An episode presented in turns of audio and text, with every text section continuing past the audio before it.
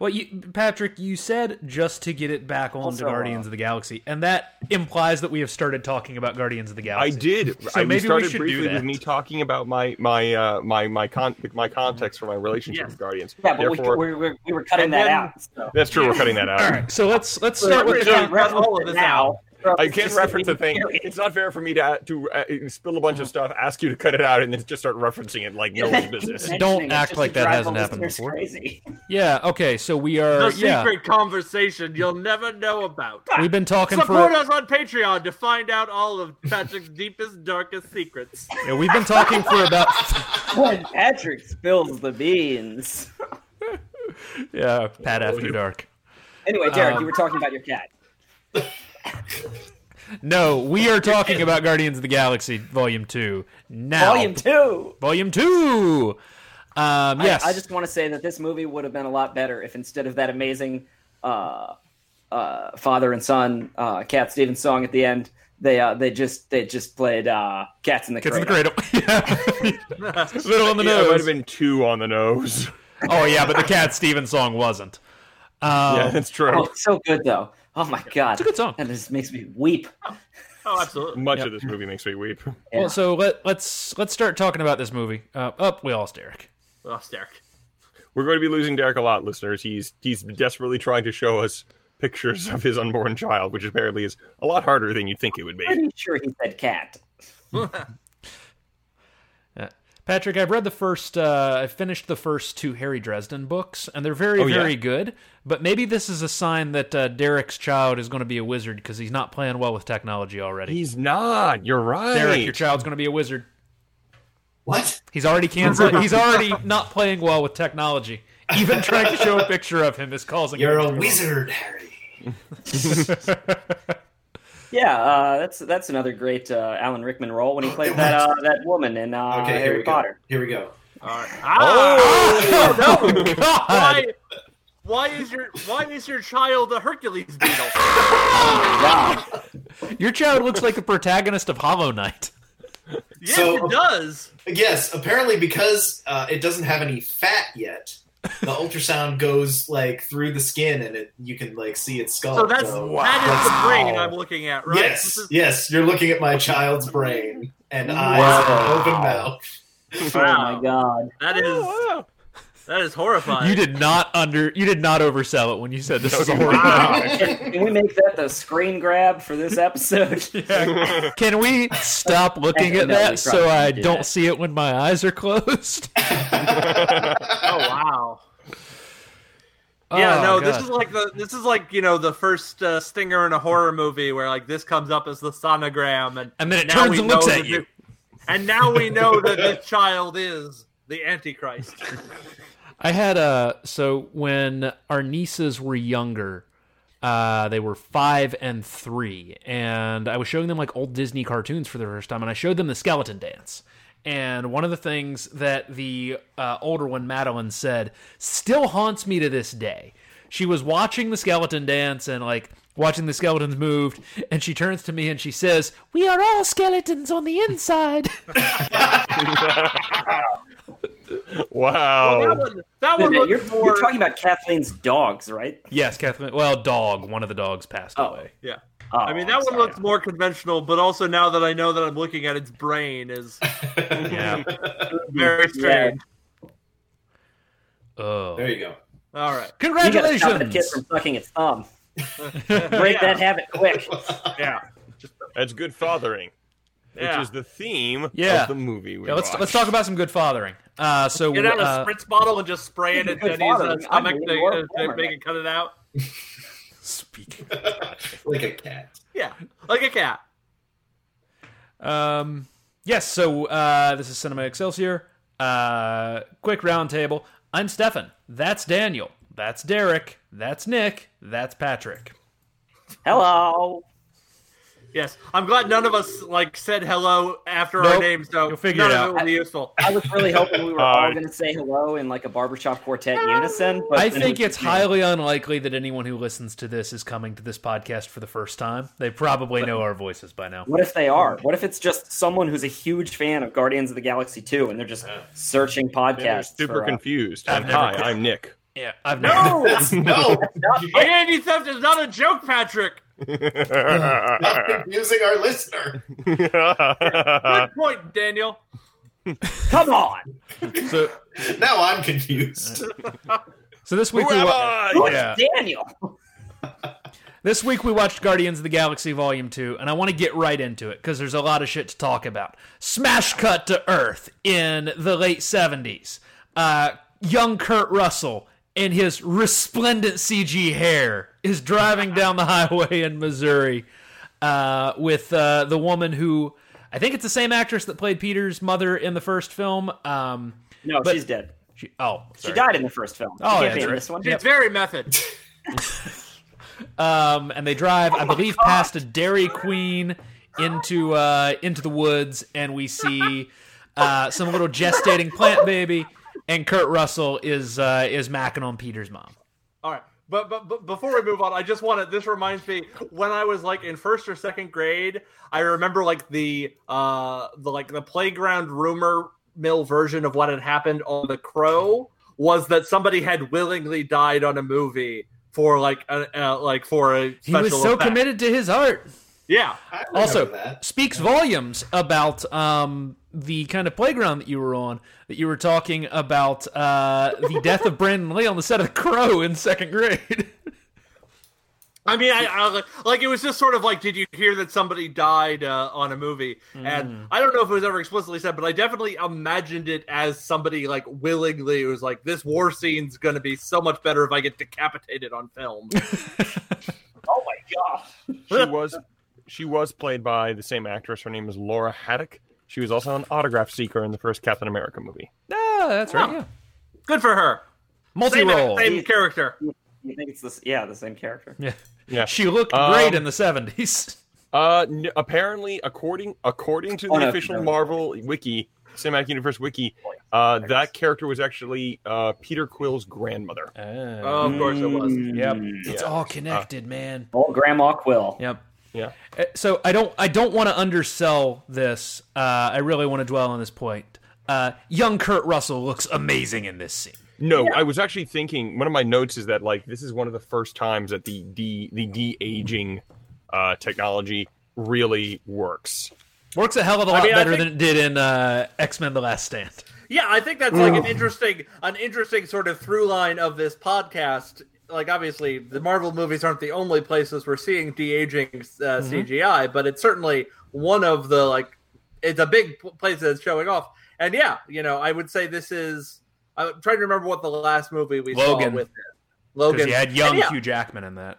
yeah, and I think I think it, it worked pretty well in uh, in Logan. I I feel like each time we've se- we've seen it probably like a Mm-hmm. half dozen times since the absolute shit show that was Last Stand, and each time it's better and better. And you know, Captain Marvel I- will definitely be interesting to talk about because that's been kind of like it. it, not just not just because it's good, but Captain Marvel literally has two characters who are in the entire movie being de-aged, not just like quick one-sceners. This um, I this feel like came out. once once you get to 2017, it's it's basically all perfect. Well, that's why I was If it's a asking, big like- enough budget. That's why I Well, was in a- general, I thinking to think all the myself, when did special effects? Go ahead. Steph. when did Rogue One come out? And it was 2016, and that's the 2016. demarcation point because the Peter Cushing CGI golem in there is ghoulish and I- horrifying. I like for- for me it's the it's the Leia at the very end of that movie that is the you know It was horrifying. It was homunculus. really jarring to see yeah, that. I think I think I felt like that was close enough. I thought I thought that Cushing was like was fine. I I've probably said this before. I do not understand why they No. don't just hire Charles Dance and put some uh, put some uh, John, Or, or some, Wayne uh, Pygram, I honestly. mean, yeah. Peter Cushing looks pretty ghoulish, even when it's just footage of him. You True. know, as by, by by virtue of being C- Peter Cushing, he doesn't look ghoulish. He looks ghoulish. Yeah, he's, he's he got the looks skull for ghoulish. it. I just want to those, eat him up. those are the kind of chops that got you the role of riffraff. Exactly. and that, my friends, is why I am a renowned actor. Acto. Uh, although the actor who played Riff Raff was in uh, the Wolves of Willoughby Chase, Uh, Yes. but I do think that I think the CGI in general in this film is amazing. Like It's when really they're good. Oh, on the planet Ego, I thought yeah. you know this is really what George Lucas wanted Episode One to look like because Yeah. it's all j- or when they're doing the sequence of the 400 and whatever jumps in a row and Yeah. they smash through a bunch of different settings uh, they each one of them looked amazing and almost effortlessly amazing This is, Well, like I, the, I um, think, there, there are three things that I think we will talk a lot about over the course of this film. One is uh, the the daddy issues plot, of course. Two is And a sister couple- issues. Yep. Two is a couple of the performances specifically, Mm-hmm. and three is just the visual design of the film. Like the, the, this, this to me is a sharp break in terms of how Marvel films are visualized going forward. Mm-hmm. Um, This is the most visually interesting film we've seen so far, and this is, in my Mm-hmm. mind, the jumping off point f- to what we see in Thor Ragnarok and Black Panther and kind of going forward. Well, yeah, I mean, I, I- like I just wrote down color. I think that's Yes. you know such a big So part much of it. color. Like so much, so much CGI. You know, the sort of CGI that's in these kind of blockbuster movies, and especially in the Marvel movies. Like you know, Blue. you you look at you look at fucking like Civil War. Civil War is an aggressively gray movie. yeah A Oh, lot of these, a lot of like CGI spectacles are weirdly aggressively gray and washed out. This Logan. is not a movie that is doing that. Maybe there's one Yeah. or two. There might be a couple scenes in like particular context where they do that, but like Yeah. Mm-hmm. this is a very colorful uh, version of space, and I think that like really plays to the strengths of sort of the Yeah. zaniness that they're going Mhm. for. we haven't Yeah, seen I think- color like this since howard the duck No? Mm-hmm. No, No.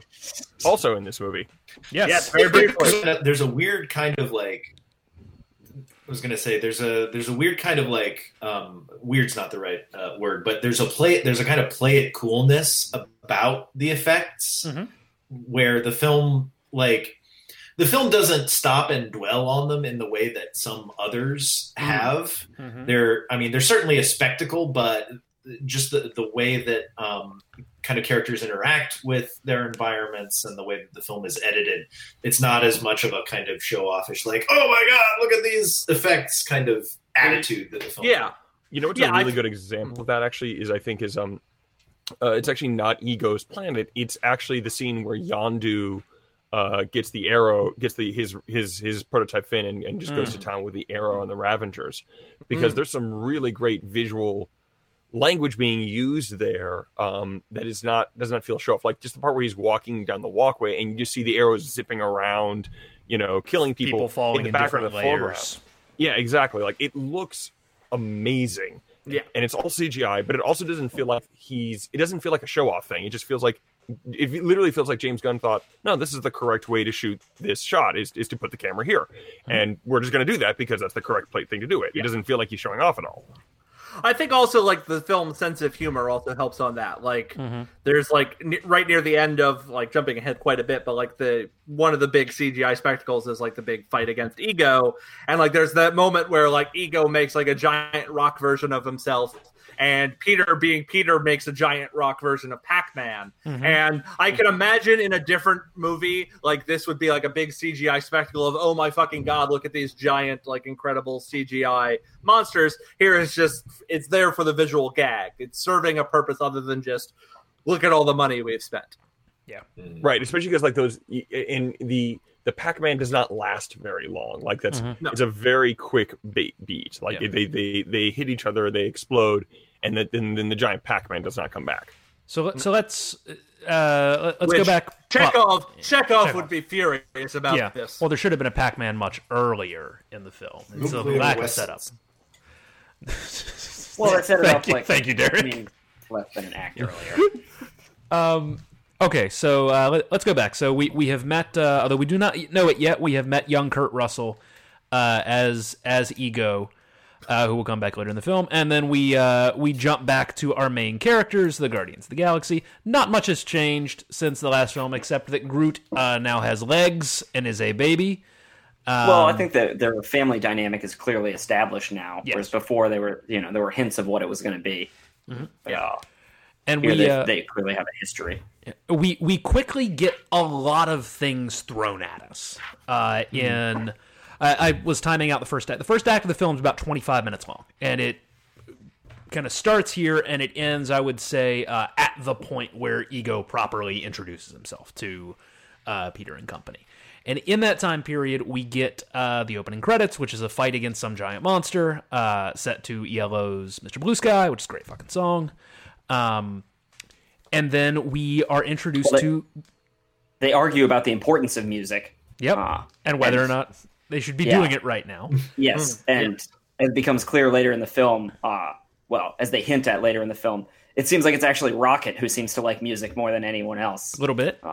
Yeah, Yeah, it's, and it's interesting. Yeah, the extent to which this is diegetic music, or at least partially Yes. Mm-hmm. diegetic music, and and yeah, like it's it's kind of just when it's like you know lampshade hanging sort of thing. Mm-hmm. Just like you know we- we're going to use the cool music, and yeah, it's interesting that they do use uh, Rocket uh, to Mhm. justify that. In yeah, or another that he's using other characters to justify his love of music, but he Yeah. wants to Yeah. disguise it because he doesn't want to actually share his emotions. Uh, we, we lost Patrick, but we'll sally forth. Um, oh, he's back. No, so He's back. A, a lot of things get s- uh, thrown at us here. Uh, you get the s- reestablishment of the dynamic between the entire team. You get the establishment of the tension between Rocket and Peter, which is getting bigger. You're introduced to the Sovereign, which is an entirely new alien race of very, very gold people. Mm. Um, we are reintroduced to Nebula, who uh, the Sovereign is trading to the Guardians in exchange for having killed this giant monster. We get an establishment of the Sovereign's priorities. Uh, Rocket steals the batteries, the Sovereign chases them.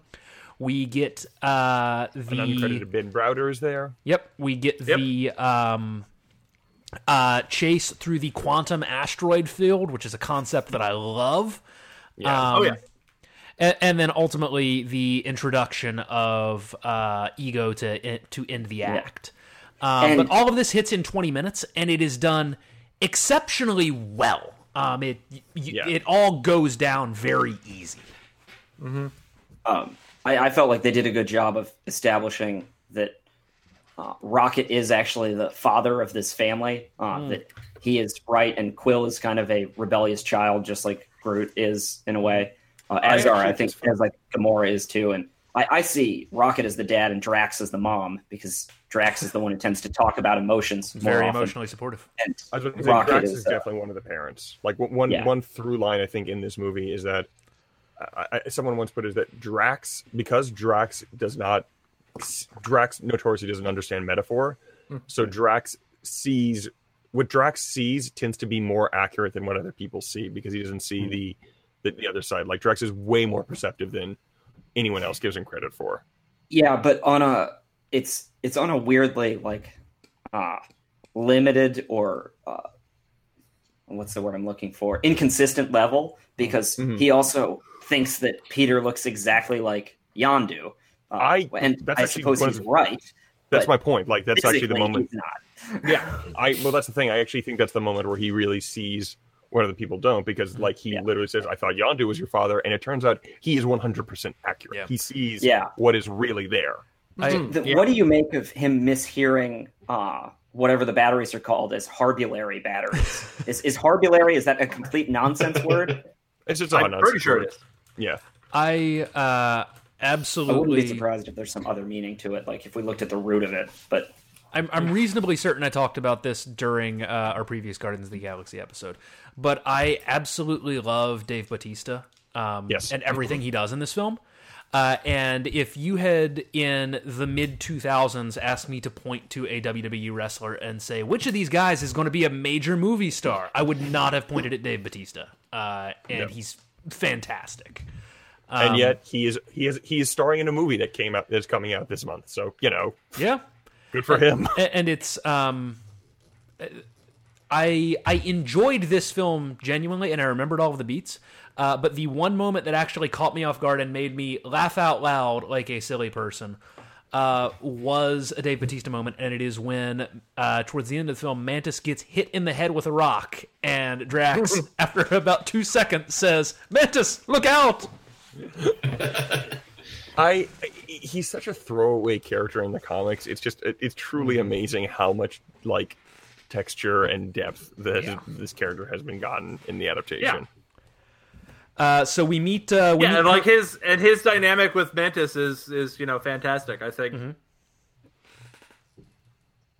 Guardians of the Galaxy, I th- and I think that's you know, I think without Drax there, I think she would feel very uh very sort of throwaway as well. But like she really gets integrated. That that dynamic is you know su- such a good part of this film.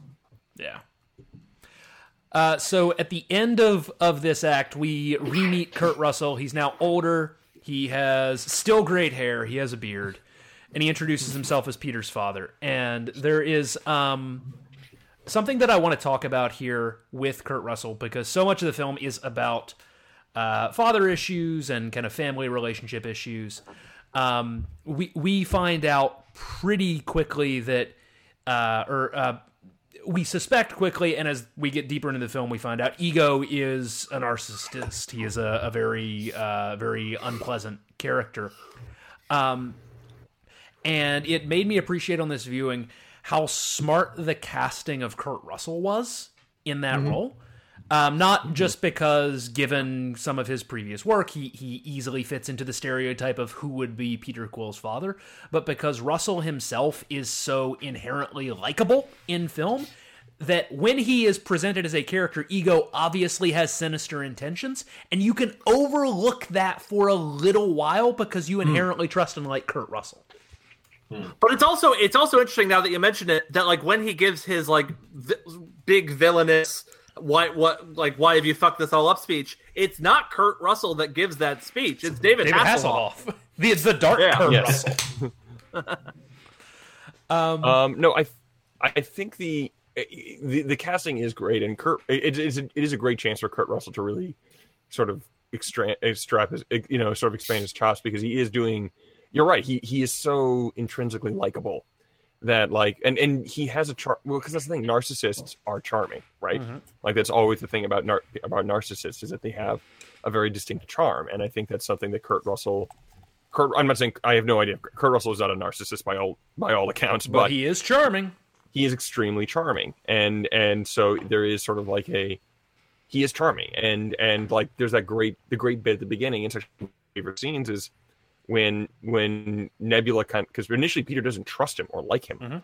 and nebula takes him off to the side and is trying to tell him why she thinks it's a it's worthwhile and it, she's kind of fallen under his charm like she tells that really great story about like how peter would carry the david hasselhoff picture around with him Did Um, you say which- and I- Nebula? Nebula. no, Nebula. Sorry, Gamora. Gamora. Gamora. Uh, I meant Gamora. Um, like it, it is a very vulnerable moment for Gamora and Peter, and it, it is sort of like he is so charming. that Yeah. he, he even overcomes Peter's natural inclination to not like his father. And if he ends up being evil, we'll just kill him. Yeah, And they do. Works out really Yep, yep. well. Yeah, she really is cuts listen- right to the quick. of it. yeah. That she literally just downloads the plot of the movie to you right there. Yeah, and uh, yeah. Efficiency. And- Yeah, and like one of the moments I really noticed this time is like Peter is also like he like the moment he finds out that uh that Ego killed his mom, there's like there's no hesitation. Yeah. It's just like we are fucking Yeah. murdering you. I appreciated it. Like it after watching Infinity War and Endgame. Uh, not to get ahead of ourselves, um, Peter gets played as kind of a buffoon in that, and and he he does have buffoonish qualities in the first film and this film as well.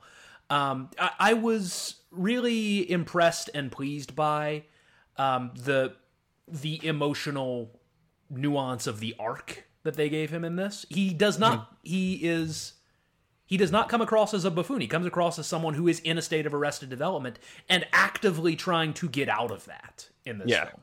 Um, and I, I appreciated having kind of locked into that sense of oh he is a buffoon in the subsequent two films. I appreciated getting to step back and see him as a more well-rounded character in this film. Yeah, Yeah, I wonder how much of that is like because I mean the scenes that he mostly has, at least in the first uh, uh of those movies, is with uh Spider-Man, uh Tony Stark, and Doctor Yep. Strange. And Thor, Uh, s and he has his uh, scenes with Thor where they're in their uh, who has the Oh, right. the harder bod. Yeah, yeah. Arguing about I it guess happened. anyway. Um, but yeah, I wonder like one is like how much of that is like an industrial choice to like differentiate him, uh, uh like sort of play up the buffoonery because he's with sort of like the three sort of quote unquote most brilliant sort of like Mm-hmm. Mhm. cerebral characters, but also like in universe, also like just how much of that might just be like this is how he reacts to, uh, you know, Mhm. this this sort of this sort of ego stroking that's going on between like Doctor Strange and uh um Tony, Tony. Stark. Like how much how much of that is you know a defense mechanism of It's a good question. I I bet it's more sort of the industrial side of like we need to counterbalance the scene. a yeah little we bit. need to counterbalance this so we are going to sort of flanderize uh, him a little bit and make him even even goofier and dumber than like he's kind of goofy and he's a little dumb uh in in the guardians movies he is as dumb as possible here Yeah. So we cut from uh, from the revelation of Ego as Peter's father uh, to uh, a planet whose name I can't remember, but it is uh, the Contraxia. Yeah, It's called. Con- they introduced that the the pl- the narcissistic planet is named Ego, and where all the bounty hunters get their contracts is the planet Contraxia. That's great. it's a very subtle movie listener listener. it's a very subtle movie it's, Hey, it it's- doesn't have the it's- it's subtlety Marvel. of George Lucas and characters like Elaine It's Sleazebag. Vagana. Please, thank you. Yeah. So what do we find on Contraxia? We find uh, Howard the Duck. We find a bunch of weird robot prostitutes. Sex robots. Yep. Yes. We find uh, the Ravagers, and we find Yondu, uh, Oh, and- played by and it- the star of this film, Michael Rooker, Seriously. in a and it career starts best to performance. become The movie The Expendables Four. Well, no, it, it starts to like this is also where we we are reintroduced to Ray Tango because we've already met Gabriel Cash earlier in the film. Um, we we have Sylvester sorry. Stallone in this film. Yeah, Yeah. um what uh i can't what was howard the duck's weird pickup line it was like something Uh, something Uh, it- like if you if, if you give up the duck, you're out of luck. yeah if you or don't go something like if you that. don't go duck you're I- out of luck. Or something. Yeah. It's a Seth duck Green pun, helped. believe it or there, not. there, there, there, I, I feel like you can. If we went back, there's almost certainly like Seth Green just spent an, spent an hour in the booth recording various versions of Seth, duck puns. puns, just go. Yeah, just, just they literally didn't give us. It's like, all right, so Seth, the, the thing is, you're trying to pick up a girl, so just give us a bunch of duck bun paste pickup lines. So the, the setup here is uh, we we see that Yandu is basically an outcast among. If you want your fill, go with the bill. yeah, that's good. It's Um, it's you're out of luck until you've gone duck, which is not a good pickup line. No, um, no. So we uh, Yandu is kind of an outcast among the the Ravagers, uh, which we got no indication of in the first film. No. Um, and uh, like as soon as you see this scene, you know that Yandu is going to die at the end of the film. Like, Yeah. this is very clearly laying down the redemption. arc. Look at that. Sylvester Stallone literally explains what will happen to him. You when will he not have dies. this at your No, funeral. you- yeah, well, well, But not Oh, yeah, the happen. consequ- yeah the, there there is no mention of any consequences of him being an exile of the Ravagers, other than that like he will be disrespected in death. Yeah, and like let's let's just call call it out here. Uh Stallone, not exactly of the piece here.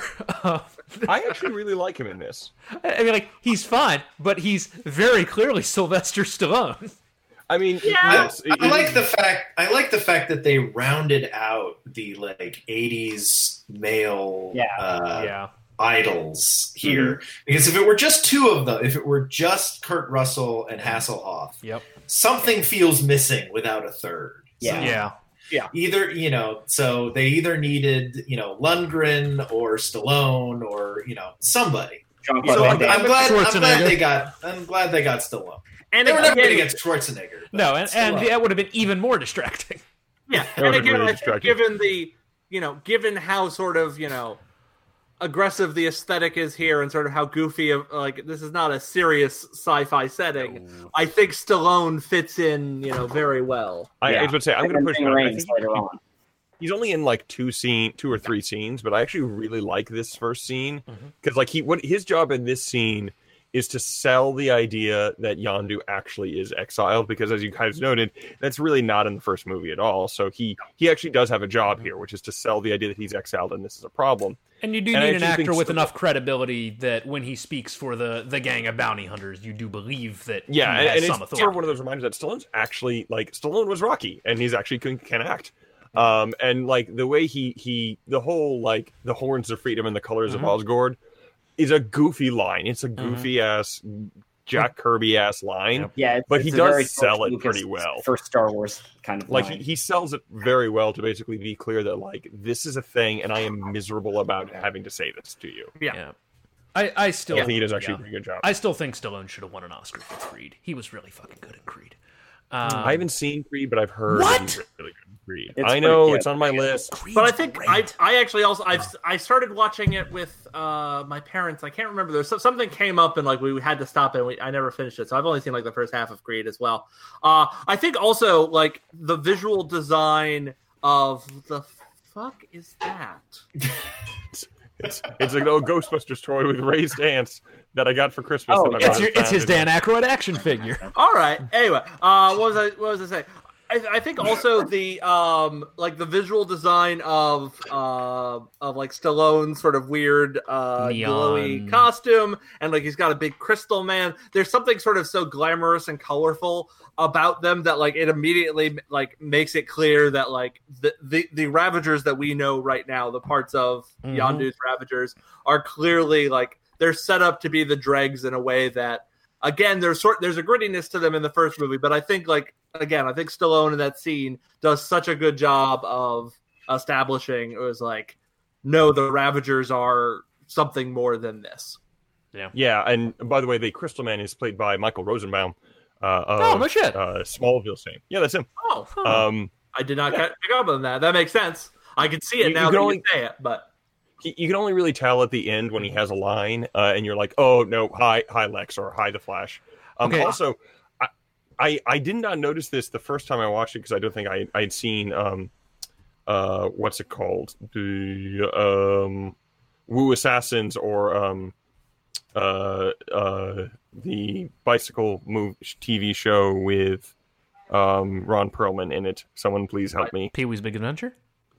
Um, motorcycles and the Sons of Anarchy. Anarchy? the Oh, one the dude stars in? Yes, Sons of Anarchy, but um the what's his name? Um the the uh the one of like um one of uh, his like right hand men, the one that actually gets thrown out the airlock is uh Tommy Flanagan, who's actually a pretty uh, well known television actor. Hmm.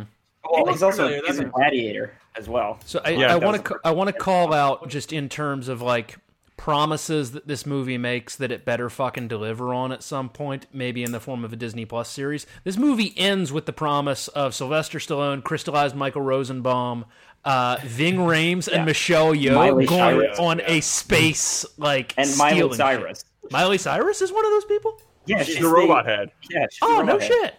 i did yeah. not pick up on that either Yeah, it's, How the hell they're- is that they're all not a members of Disney old Plus Guardians of the series? Galaxy teams. Yeah, that's Uh, the original that's the original Guardians team, like the actual original Guardians team. Ah, I did not. yeah, yeah follow no that. i, I understand that i assume just they're gonna didn't be- real- realize it was miley and uh, Guardians of the Galaxy three.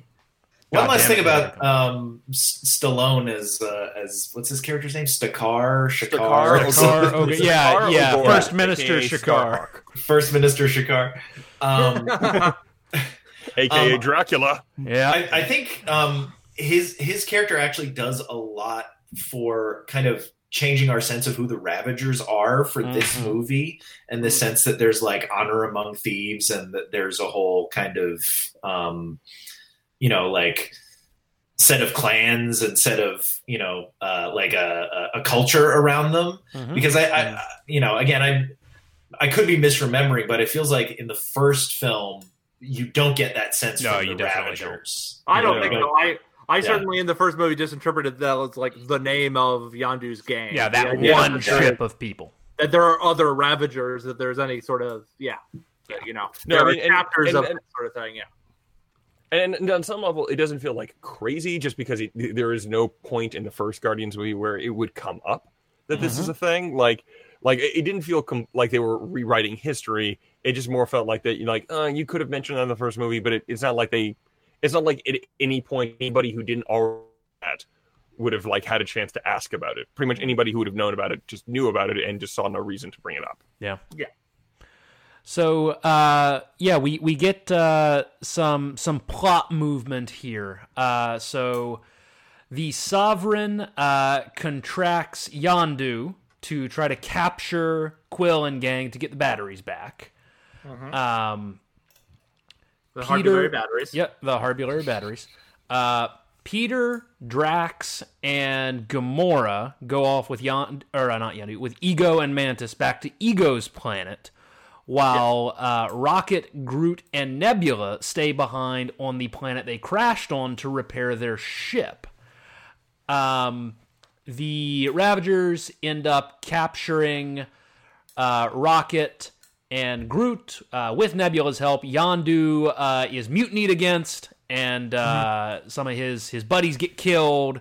including and the aforementioned uh, Sons of Anarchy star. Yep, and uh, Kraglin, uh, Sean Gunn's character, uh, is is very very sad about all this. Yeah. Uh, Um, question. I'm just I'm just don't remember how this played out. Nebula was Nebula already on the ship at the Ne- beginning of the movie? they trade. forget. They, in exchange for killing the monster trying That's- to steal the batteries, they get yeah, yeah, Nebula thank from you. the sovereign. I was like I was trying to remember how Nebula entered into the equation. Thank you. Yes. Yes. Um, there is a, a long. At this point, the the movie slows down a little bit. Um, yeah, it's a very tight beginning. They set it up and then they they take their their time with it in the middle. yeah. We, we get a lot of scenes on the Ravager ship of the mutinying crew uh, of Yondu and Rocket and um, uh, Baby Groot, kind of planning their escape and ultimately executing it.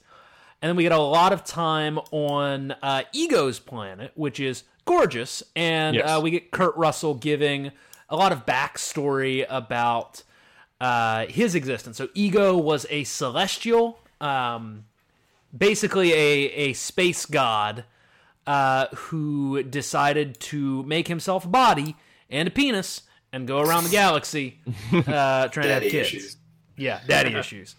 Um, uh, Peter goes through a long period of bonding with Ego and kind of letting his letting his guard down and and accepting the the idea that Ego is his father. They literally play catch They with play like some catch. energy from the planet. It's, It's very great. Um, it's very on the nose, but great. yeah. The, this middle section of the movie really does stretch out because I'm trying to like summarize the plot of what's going on here, and there's not a lot of plot, but there's not a lot of plot for about an hour. Oh, I feel like No, this that's- is all very dense. Like this is where the emotional, like this is where a lot Yeah, of the I mean, like, emotional. Well, like Well, I, there's I- there's a difference between plot and And character story. development. Like, yeah, there, there- there's, there's, a lot of there's- yeah. story here. There's a lot of plot here. Yes, not a lot happens, but people. s- It's like if you're describing It's uh, Pablo The Empire Escobar. Strikes Back, what happens? Ah, Luke uh, goes to a planet and hangs around with a Muppet for a cou- for an hour. Like, Well, Th- but not a I lot mean, happens on there, but a on the lot happens there. like, This is when they they kept when you know Rocket uh, fights the guys with his booby traps. Uh, then they Mm-hmm. get captured. Nebula uh, th- sells them out, uh, yep, and then you have the the great sequence of uh, Groot uh, trying to break them out of prison. And Coming back the with best the part toes. about that is that he ne- Groot never succeeds. Yep. It's just uh, uh, Um, the gun character who uh, who comes back with it. Kraglin, Uh, yeah, Kraglin, the unofficial guardian in this movie. He, Yeah. He's in. I, I actually felt like the the Yeah. sequence of Michael Rooker uh, flying around and shooting everyone. I felt like the a, a lot of that sequence didn't make any sense on a physical level, Mhm. like because he, his needle needs to be It's still moving. within hearing distance, right? But then it's like Yeah. shooting through walls and all They never- over the ship. They never where- established he needs to be in hearing distance. It's That- got that's that what the prototype whistle does. He fan. controls it with an he audible does- whistle. He yeah, but doesn't- they never he doesn't established. use his head. He's not using Right, his but- head. They also we have no est- we have no way of knowing what the audio uh, sort of receptor range of the whistle is. But also, yeah, I, I I guess I just assumed that it wouldn't be able to hear, hear it through steel bulkheads, uh, you know, on another part of the ship. I mean, Uh, it- yeah, I, I get why you think I, I get why you're saying that, but I'll, I'll also just point out it is a you know it's it's it's, it's a hypertech you know whistle. We have no for all we know what it actually does is the the fin is the thing that connects to the arrow, and the whistle is just a way of Triggers sort the of fin. mnemonically controlling it. yeah, I, ass- I assume that the whistle was more sort of like how he focuses the like the process of controlling it more than like Okay. literally he is whistling and All right. because yeah, well, my certainly point- certainly my the point fin is seems to be that it's very visually entertaining, but I felt like the thing that ties it all together is the the soundtrack to it. Oh Yeah. God, yes, Yes. I feel no, like I mean, that would be unwatchably kind of just like it, it, it would be fine, but ultimately rather boring without the musical sequence. I mean I think that would be true of a lot of sequences in Guardians of the Galaxy. These are these That are is my large these are point. these are movies that are very much built around their soundtrack. Yeah, Yeah. and I, I was trying to tie that into how the uh, the whistle is like it's uh, his appreciation for music as well. Mm, Uh, that's right. you know, Yeah. we get music, but then he also has a love of music in his own way, just as his child does. Yeah, I mean that's a good point. Oh man, oh that's a really good point. Uh, there's a lot of really great character beats in the in this sort of sequ- in the in this sort of like stretch. You know, one is um, and and this is something that I really noted and even made a note of is that. Uh, when when when we find Yondu in the cage, he is completely depressed, totally despondent, Mm-hmm. Hmm. completely like, nope, I'm going to be given to the Kree. I deserve it. That's Hmm. He the end doesn't of even it. care if seeing loyal crew They- like get killed. He doesn't care. Then the then the moment that Rocket says he went off that Peter went off with his real dad, like his entire posture Yeah, he changes. snaps He into doesn't give it action. Mm-hmm. away, but like he's just like, oh, what? Wait, what? Oh, my boy needs me. Fuck, Mm-hmm. fuck, my fuck my depression. My boy needs me. I I gotta go. It is, So it was- is interesting that both that uh, Peter inspires both Yandu and Mantis. To, like Mhm. Mm-hmm. once he enters the the picture, both of them betray their you know, Betray Ego. master. I in a would way. actually, well, I would actually argue Drax inspires Mm-hmm. Mhm. Mantis. Yeah. I- well, yeah, because of all the nice things he says about her. Well, I mean, Well, like- it's also it's the first child who came along, and you Yep. know, yeah. I mean, do we think that? Do we think this is the first time Mantis has done this? I like, has she maybe Hmm. been trying to help out all those other kids? yes, she I could think- have. Uh, Maybe, maybe the other ones didn't come with you know the most powerful warrior Well, Mm-hmm. yeah, in the world. Drax is the uh, I- first I to ask her interpreted- questions about herself. my interpretation of that scene was, and again to kind of go back to the the large themes of fathers and son, fathers and children, really, because Thanos Thanos does loom over this movie quite a lot. That's true. Yeah. Um, and and and in many and because there's the the Gamora we have a lot of Nebula examples of relationship. bad parents. Yeah. Uh, we have a lot of examples of Yandu is not a good parent, but he wants to be a good parent. He's trying. We do have one example of a genuinely good parent, and that is Drax. Like we, nothing we have heard about Drax makes us think he was anything but a devoted, loving father who adored his children. And there's the the scene we- he has with Mantis when he's you know he he's looking at the when they're watching and he talks about how like this reminds me of when I used to bring my daughter to these pools and you remind me of her. And the, the, the, the sort of joke is hideous and she he goes, No, innocent. And he she touches him Mm-hmm. and she just starts breaking down because you just realize how much pain and sorrow Drax is literally living with all the time. Mm. Like he's he and he and, he's actually a very I mean he and Frank Castle are kind of the same person, um, Hmm. but in a lot of ways. Uh, but like, and, and in that moment, I think the way I interpreted that scene is, n- you know, she's been raised by ego her entire life. This is she just assumes this is how This is how people are. parents treat their kids. She doesn't He's even our know parents. what her Yeah. Yeah. Oh. And then and then she Okay. touches him and she realizes, wait, no, this is not how parents treat their kids. This is not how parents feel about their kids. That's how I that to me that's the moment she switches. If I really Yeah, want to like makes sense. press on this a little bit, e- e- the theme of parenthood and the relationship between parents and children. That I mean, like set aside the merchandising potential. That's Baby Groot right there. Um, Uh-huh. Like this this character that is built for the toys. Um, it, it plays into that in the sense of the relationship between he and Rocket has changed. Like Rocket takes a per- particularly parental view. of him. He's teaching him lessons. Don't press that button; it'll blow us up. No, Hmm. don't press that button; it'll blow us up. And so Yeah. on and so forth. According to James Gunn, this is not well, this is just, this is a bit of a behind the scenes stuff. According to James Gunn, this Groot is not the original Groot. Not same he should be Groot. more he, he should yeah, he should be more accurately thought of as the original Groot's son. And then later on in Infinity War, and again we're jumping ahead a bit, uh, he, James Gunn did translate Groot's final "I am Groot" before he gets dusted, and he's saying to Rocket, "Dad, please help me." Hmm. Aww. Aw. Yeah. Uh, although one thing I was just thinking of is like we were talking earlier about like is Rocket the the team dad? Uh, although it's interesting that how much Peter has a paternal relationship with Groot, like in the in that uh, mid credit scene. Mhm. Uh, and I feel like there's a couple other scenes where he's sort of you know trying to be the cool dad, laying down the laws, like you Mm-hmm. gotta clean your room, bud. Yep. yeah. Let I me mean, tell I- you I what's feel like not they- cool. Yeah. you know, they all act as uh, uh, shifting uh, family relationships to each I other. learned it from you. I do find it most entertaining that clearly Quill sees himself as the dad, but I think Hmm. that Rocket more acts as the dad Oh yeah. uh, to both Quill and Groot. Uh, Yeah. And I think that uh, probably Gamora also would see herself as the mom, but that I think But she Drax is is more not. accurately described as the mom. Hmm, yeah. Uh, Do we think the Ravagers are the Lost Boys? Uh, I, I can see that. yes. joking aside, I do think Kraglin i does feel like, um, and I, I, that's the one thing I wish this. I wish we had gotten more time with Kra- a little more time with Quill and Kraglin because Mm-hmm. I do think there is a there's an element of Kraglin as as the the the the unfavored son. Like he he's old. I think Mm. he's older than than Quill, so he's probably the older brother. Um, but like he his his big line, one of his big lines is Yeah. that like you're You always treated him making differently. you're always you're always treating- forgiving him, and he doesn't feel like Captain. You treat him. It doesn't feel like he's he's not saying. Let me put it this way. He says, "Captain, you treat him differently," but what he actually means is, "Dad, you treat my little brother differently." Yeah. Hmm. Yes. Well, I think we definitely need uh, more time with him because I am just learning what that character's name is right now. Yes. Yeah. I had no idea what that meant. Like he was just he was Gunn's brother Yeah. playing him. I don't. I would fucking Okay, also well, Sean say- know. Gunn. Sean Gunn is actually pr- a pretty solid actor. Oh yeah, no, Sean Gunn. He's also. I'm sorry, I didn't mean to interrupt, Nick. Oh no, no, you, you go ahead. Has he I was going to say, especially considering he's also doing all the mocap for Rocket. Like he's he's actually pretty good at this. Oh, Let's see. Oh, I guess he was on And again- Gilmore Girls for several Yeah. years. yeah, he was for a long time. Oh, with Ted Raimi. Was Ted Raimi? This Raimi? goes, this goes back to your, your comment about uh, Yeah, yeah. I, Do Ted I- I feel Raimi, like Ted uh, Raimi and uh, and Sean Gunn gather around to sit at the feet of Clint Howard.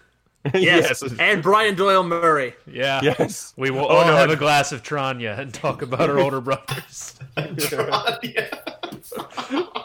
I thought Brian Doyle was the was the older Brian Doyle, I brother. think, is the older one. Yeah. I was I was just thinking sort of brothers in. Successful versus Yeah, br- yeah, I wasn't thinking necessarily. I have no idea of if Tom Raimi is uh, Ted Raimi. uh, Ted Raimi is older or younger. He's de- I he's was just younger. Thinking, I was just thinking in terms of uh, who, who's in whose shadow. So one one thing that I think uh, uh, to, total diversion on the Ted Raimi point.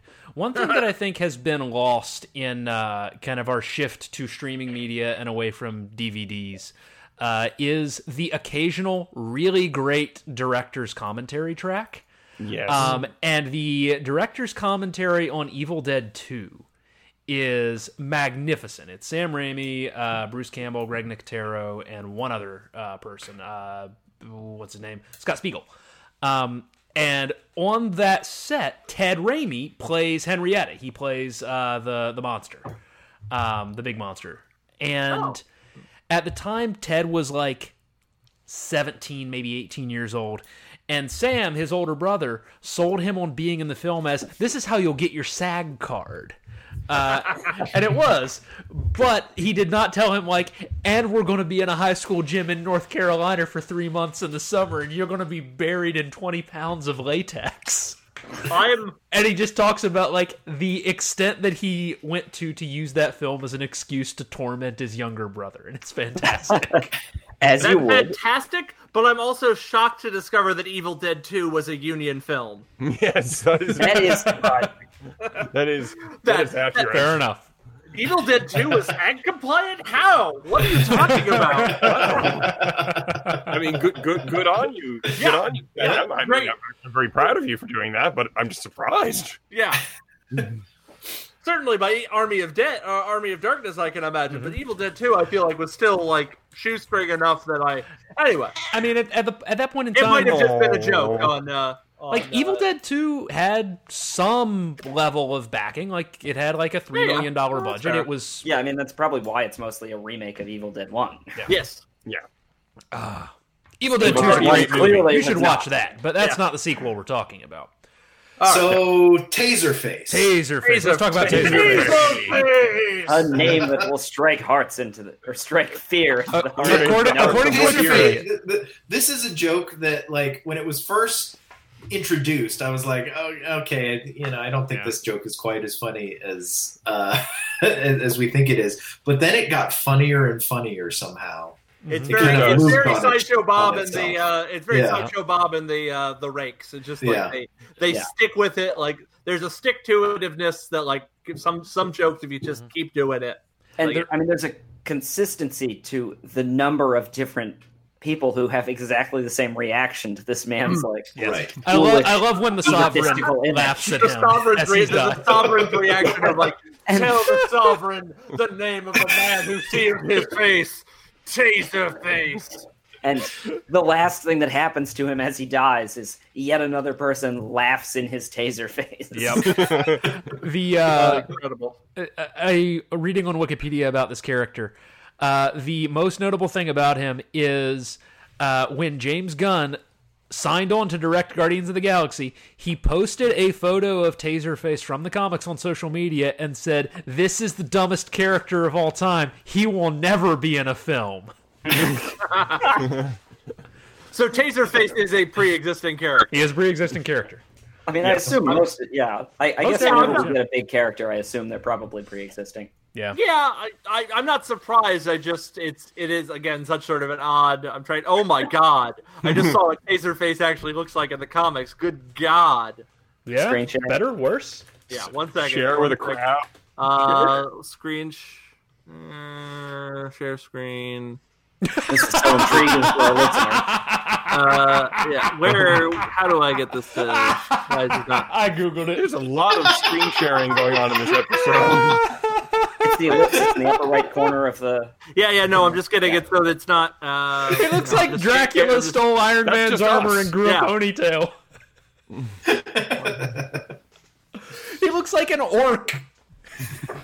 he looks like an we go. orc So I dressed like to cosplaying imagine as that, uh, Liberace. There he Oh is, wow, that's fantastic. Um, I like to a imagine that- golden orc. that Ego had the same kind of relationship that we see with Peter Quill's mother with every other uh, Mm-hmm. female or you know whatever type of gender that species has uh, from every other planet that he ever sent it, one of his forms to, Uh-huh. uh, and they all have some kind of relationship that's you know brings music into it or uh, so you know he he's obviously well aware of Looking Glass. He hasn't forgotten. Uh, Mhm. He he has insight about the song that's not fake but that he uses that same kind of patter uh, on whatever planet he's on. So if we were to see this scene of uh, him relating to Peter about Mhm. Looking Glass with any other any other child, it would be something like, "Ah, yes, the the finest uh, example of Gondorian shriek hooting that uh, ever came off of the planet No. Flarblon." I, I know you're Here, joking. I have an I, I have an idea. I'm going to assume every planet in the Marvel universe has music, and I'm going to assume that Ego manipulates every planet so that Looking Glass's song, uh, that song exists on every single planet. So he doesn't even have to remember his uh, this thing. He's just sort of like psychically manipulated some like Yeah, it's record. like, it's like producers on all every along the planet. Watchtower in Battlestar Here's the Galactica. thing. Yeah. I, I, you're all joking, but I actually, bel I would actually be very in character for the ego that we meet. Like Yeah. he, he, like I totally believe he uses the I- same I wasn't pattern every joking. time. I was- Like, uh, well, the shriekooting was the shriekooting. I, Well, you know, I Uh, mean, I'm, I'm actually imagining that there is a planet where you know that that, but that he has the same kind of level of appreciation for whatever musical expression I mean- that planet uses. the- the- Mhm. again like it kind of gets back to that the, the narcissism like he he is he he literally can't conceive that anybody would like not see the world the way he does which very much ties into his big villain break villain's breakdown Mhm. um but like no I, I believe that he i believe i also believe that i think you're right that maybe he may this might not be the only woman he's given brain cancer to i Yeah. i think that i think that there's um like I, I genuinely think that most of the time anything ego says we should not necessarily ever assume is true like Hmm. when he refers to himself as a celestial you know those are the giant Mm. robot guys in the first guardians and we have no reason to believe him True. that's just what he's saying and he strikes me as someone who He's a again uh, pathological or liar. like No, that's a good yeah point. like there's that there's the beginning I, part of I didn't the beginning get where that they ask impression from him at all. Really? there's that part at the beginning where he he literally when they ask um, how did you find us and he says well even i've heard of the great star Lord." i'm like that is obviously a lie Yeah. and what i kind of like about it is that they never actually do explain how he tracked it down because it doesn't really matter the point is he's lying I And- didn't feel like he was lying. Uh, I Ego, felt like, honest, stand-up guy, says Daniel Watson Jones. Well, no, I mean, like there are there are times where he he dances around the the truth, Mm. but he says like like when when he says that uh or when he's asked like when did you meet my mother and he says not long after that. I felt like that's probably true in ego's perspective because time to him is very relative. Uh, Mm. But Oh, I don't- and he dances around the fact that there have been like other children, but he never he never outright says that she's the only one. Hmm. Mm, I Uh, don't think. Yeah, I don't think he's lying all the time. I, but I do think you should basically Yeah. not necessarily assume anything. He's not he always says. lying, but you can never trust him. Yeah. Bester's Well, got yeah, his- Right, I mean, and- that he and- might, and, like- he might be lying at any Bester's time, doing a but lucky that- cat impression. Yeah. No, I'm just, just you know, try. You know, I I would like to hold the speaking stick for a moment. uh, but yeah, I mean, I think I think it's a mix. Like I think, like he does explain how he how he found him because he he talks about he heard about the fact that there was a a man from Infinity Earth Stone. who was able to survive uh, an, Oh, an Infinity survive Stone. an Infinity That's Stone. Um, but then also, I think I I think he absolutely is lying when he says I've everyone has heard about the great Star Lord. Because again, remember, like the big running joke, or one of the big running jokes of the first movie, Yeah. is that he lo- he he has the, that Star Lord that uh, Peter Quill has this uh, ego, Same So kind again, of narcissism. has the same kind of narcissism, and Yeah. like it's such a gut punch to him that everyone goes, "Who?" Yeah. Uh, yeah, because they but- react to him the same way that people do to Taserface in a way. Yeah. Mhm. Uh, ooh, yes, there we go. Another. Yes, if only those two were in a room together. Yeah. They'd have They something can't to fit talk together in a room about. because their heads are too big. yeah. Oh, Uh, oh. But yeah, yeah. I, but I am curious, given that like, so he's, so like, if if if he's telling the truth that like he heard that there was a man from Earth who was able to hold an Infinity Stone, he was like, oh shit, that must be one of my kids because he's got like some celestial powers. But Peter is the only kid of his to have manifested celestial powers. It sounds like Mhm. But Well, again. oh, That's Yeah. probably true, but I- I think felt we- like I it think was we get that equally for- likely that any other kid that had you know turned out the same way, and he just had to kill them. That's but that's possible. I yeah. Again, we we, we but again, but like uh, uh, assu- let's assume for the moment that he's telling the truth and Peter is the first one to actually have powers. How how did he track down the rest of them? Again, he's he's an Yondu. he's Yondu. an Did not do to do it. That's part of oh the right oh yeah yeah yeah, right yeah, yeah, and then yeah. then Yon, and that I, I assume that after he after Yondu after the Peter thing, that's when Yondu stopped bringing Mhm. them back for him. Mm, yeah. yeah. okay. stopped being able to hunt any any of Did them we down. know- He's just Did been we, looking. did we know for that them. Yondu brought all the other kids? It Yeah. does come up. Yeah. It- Yeah, that's why he's it- kicked Ego out of the calls Ravages. it out specifically. Well, Yes, Uh, just he was- Dakar, Yondu, and and uh, we have like three sources. yeah. okay, pointing okay. Ego I- himself I Oh, said had I had interpreted that as like anyway. I I I don't. He may have had other people other than Yandu also bringing him children. Uh, given the number of kids there, I don't know if Yandu on his own brought a, fu- a hundred fucking kids to this planet, Well, and I mean, only, only, only on Peter did he go. Wait a minute. Mhm. Well, Mm-hmm. no, that's that's part of what I mean. That's literally what they they say happened. That uh, that he was making Yondu rich, uh, but then when and uh, that's why Sylvester Stallone says that uh, you know, you're no longer a Ravager.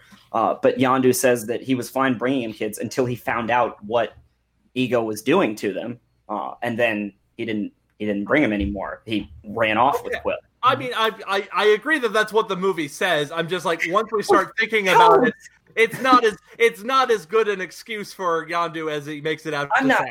I wouldn't say that Yandu brought all of them, but that he had they had a long history of this He's got going more on. than one. Yeah. Yeah, yeah. So I want I want to rush through the rest of the plot so that I don't feel the need to talk about the plot later. Um, I mean, I think but we've there- gotten there's, through there's most of it. yeah, there's not much left. Um, so uh, Ego's Nebula plan shows eventually is to use Peter uh, first as a partner if he can, then as a battery if he has to, to basically uh, transform other planets in the universe into extensions of himself. Uh, Peter uh, Ego admits to having put the tumor in Peter's mother's brain. Uh, big big fight. Nebula and Gamora reconcile with one another. Uh, we haven't really talked about Nebula and Gamora's uh, relationship, but I think it's a it's an important one in the film, uh, particularly given what follows in Infinity War and Endgame. Um, there's yeah, big big fight. Uh, everyone gets away. Ego gets killed. His planet gets blown up, and Yondu sacrifices himself to save Peter, and then gets his uh, his Ravager funeral.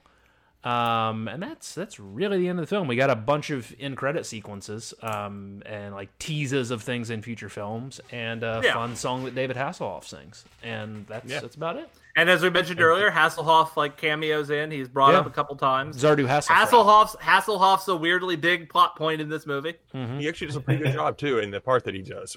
Yeah, no, he's he's excellent as that. Well, he Um, is an actor. he's- I know.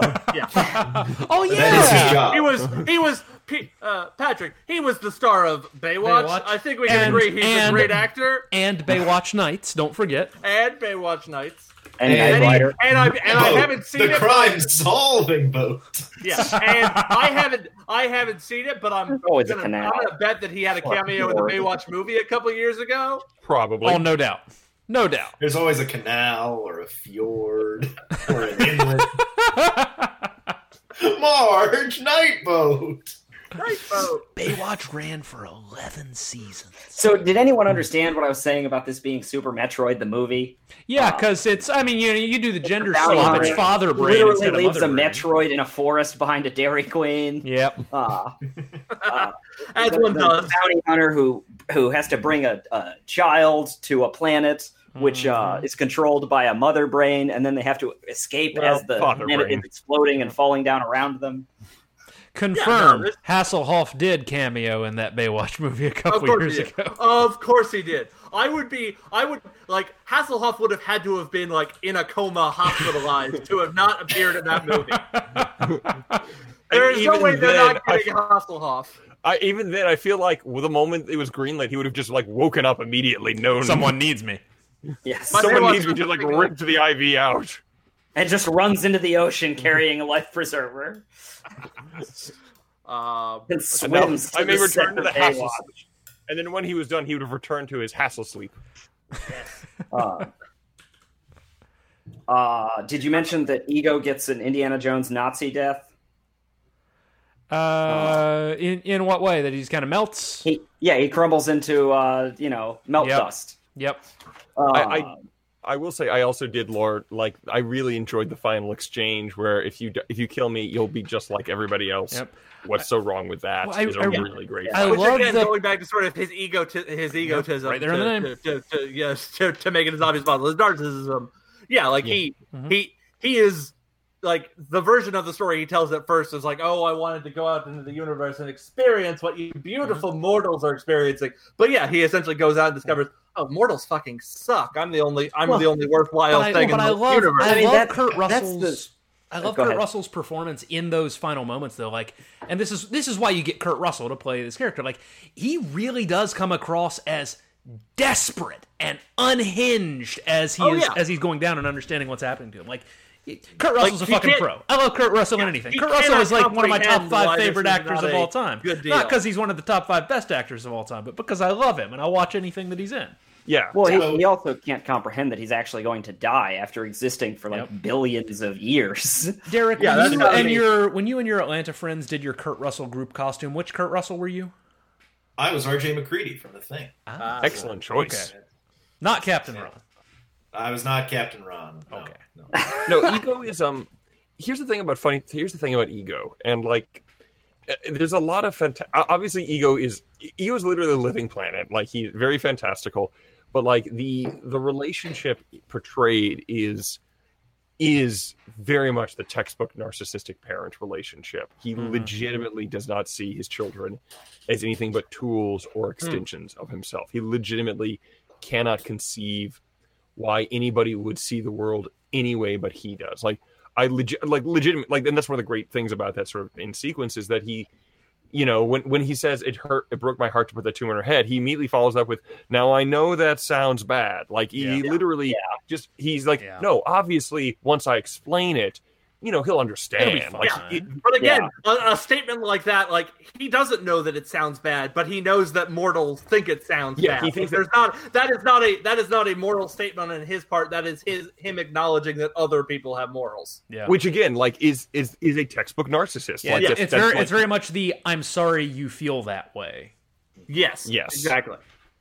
absolutely he is and and the so like the the contrast of him and i think one of the things i like i know we talked about the fact that maybe yandu's sort of redemption arc doesn't quite click but like first of all michael rooker sells it like so a fucking Oh, yeah. motherfucker. Oh, I So think good. it works very well. I think it's so. I think it's so close to working. I think my my my big problem is that like we get a lot of there's a lot of great sort of character dynamics going on here. We got like Gamora and Peter, Gamora and Nebula, Drax and Mantis, Peter and Ego, uh, and then like so much of the last you know ten minutes, fifteen minutes of this movie is pinned on the dynamic between Peter and Yandu, and. I just even just one more scene earlier in the movie where they interacted. The fact that the first line he has is like after Yandu is like crashed into the planet and like he goes in and like they ha- they have a couple of lines where they're uh, looking- Yondu. Yeah, they have a couple lines where they're talking like as they're like getting away and then flying back into the planet. They have like the Mary Poppins line. They have sort of the the the uh, the death the death lines. But like, I just feel like I feel like for it to really work, for it to really land for me, I I need just a little bit more of what their relationship is. I need more of Oh, them butting heads for th- for that moment of him being so sad that Yondu is gone. Dude, counterpoint. Uh, I, Anthony. just, It's not I, just, I McLaughlin had something I group wanted to say moderation. about uh, ego before we had moved on to Oh, yeah. Yondu. Um, Mm-hmm. That uh, when well now I feel like we're on Yondu and I, I No, no, it'll be talk- changing talk the about it. subject. So do it. Talk about your boy. uh, when Ego was talking about uh, uh, you know putting the tumor in her head and whatnot, he uh, during that sequence he says that uh, you know he wanted to make life and become you know become a like a normal mortal kind of body and discover what that was what that experience was like. And he says, I found it so disappointing. Uh, that's when I came, and there's this long pause after he says came to a profound realization and it, it felt like what he was describing was like the post-coital regret of like someone who has Of who has been in boning love the entire and then- galaxy. yeah re- reaches his like uh, orgasm climax and then is like well I, I i don't think i actually care about this situation at all and i'm just gonna peace out now uh, and then you know but he becomes interested again when uh, uh, peter quill grows into a person that he can relate to uh, because he has no interest in raising a child he just wants you know some children to like be made that are his and then he can go and deal with them when you know he can see himself in them He's a real piece of shit. yeah Yeah, he's Yeah. he's one of the most horrible villains of the MCU. Yeah. Like I'm really gonna throw that out there. He's horrible. Yeah, no, I, I, and again, I think you know we've so many goddamn you know the dark version of the hero or the evil Yeah. CEO or the combination of those two because so many Yeah. other heroes are also CEOs. Um, but yeah, it's nice to have like a nice grounded, relatable. Like this is a yeah, he's a very good. Yeah. villain. and I, I felt like that's what the, the the thing that differentiates his son from him is that his son has found a family, and his family is what humanizes him and keeps Peter on kind of the straight and narrow. Uh, and I think that's why I like this one much better than the first one because the family dynamic that they, you know, the first one suffers from the origin story thing of like Hmm. Mm. they have to introduce all the characters and then try to establish that they are forming a family dynamic. But in this one, it actually exists, and every line that they have establishes some element of their uh, the relationships that they have to each other. Uh, And yeah, and they hit that. No, sorry. oh, I, I was just going to say that the probably my two two favorite my favorite line and my favorite like visual gag or scene in the film are what Bester glossed over with "I'm Mary Poppins, y'all," uh, which I think is the funniest moment. Uh, but then the uh, thr in in the actual like you know typical Marvel like oh all the heroes are gonna die now unless the main hero like overcomes his thing Yep. uh, moment. Uh, Quill flashes back to like Yes. good moments from his life. Yeah, I love that bit. This amazing Yes. I missed that. I forgot about that. the shot flying of Quill and And Rocket. if you notice, Baby Groot is on uh, Quill's Peter's back. shoulder. Yes. in that God. sequence. It is And great. Some of some of the things that he's remembering happened earlier in the film, and then there's a few that did not, like him shooting with Yondu Yep. Yeah. uh, as a child. Anything with him as a child. Yeah, but that shot of him and Rocket flying It's- through it's the air, unbelievable. clearly on a green screen. Incredible. Oh my Uh, god, that was the best. I, moment. I, I actually I will say this about the Mary Poppins y'all uh, moment is that it's not only funny, it's actually kind of sweet. Oh yeah, because he because he, he starts by making fun of him by going, Mm-hmm. Yeah. "Ah, you're so dumb. You look like Yeah. Mary Poppins." And then he goes, "Is he cool?" And he has every moment to say, "Ha ha, Yeah. she's a British nanny." Yep. And, Yeah. and he goes, yeah, Yeah. he's cool. Yeah, yeah. Because But I earlier in really the like film, that. he's, he's used the he's used Trash Panda, and then he Yeah. was honest about how like, oh, is that better? He's like, No, it's so much worse to get But the it's- second joke Yeah. uh, or to share the joke with everyone else. But But but it's a lot like it has even deeper resonances because Because like Mary Poppins. plot wise, was the- Mary yeah, Poppins, sure. like Yep. it's it's very much a film about like motherhood Yeah. and fatherhood. And, Yeah. oh yeah, Yandu is his nanny. yeah. Yeah. Mhm. Um, one thing I wanted to uh, jump on with uh, Duja's point. So, like, yeah, family is like brought up a lot. Like, it feels like a Fast and the Furious movie sometimes. How often they're like Oh, yeah. bringing up like we're a family. What's really Uh, important is family. But uh, I, I was reading this. Uh, there's a there's a fan theory that um, Mantis might be another one of Ego's kids, like oh, in the like interesting. in the uh, like the Hmm. Interesting. display of all the different aliens that he seduced. In like the very Mm. back, you can see an alien like a Uh, mantis like figure. Nice. and but like y- and you were talking about like they form this family and they have this relationship and Yeah. the only person in ego's life she is just there because she like She's a serves the pet. function of She's melatonin useful. She is Yeah. just yeah, Yeah. there's like he, he She's can a pet and only she's he ugly. can only think of of his relationships in terms of instrumentality he can Yeah. use mantis as for melatonin he can use peter as a battery and there's some nice resonance if The they same are way that both they his use kids. uh, Nebula. Yeah. Yeah. Yeah. Again, There's classic, some nice classic residents if they're narcissist. both Mm-hmm. his kids.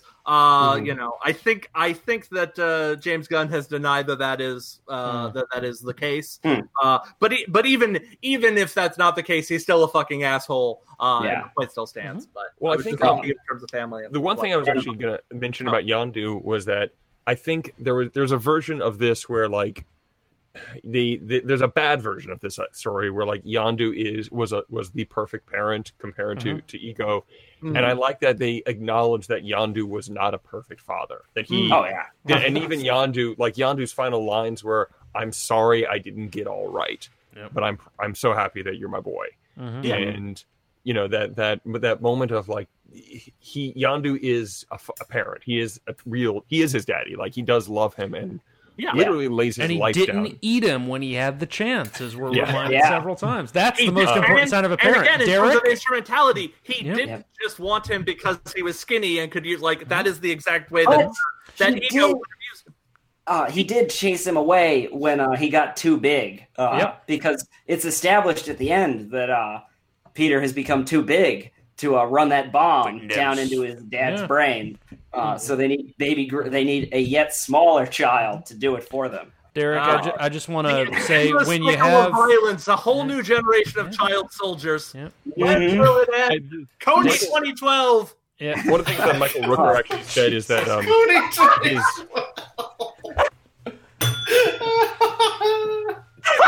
wow.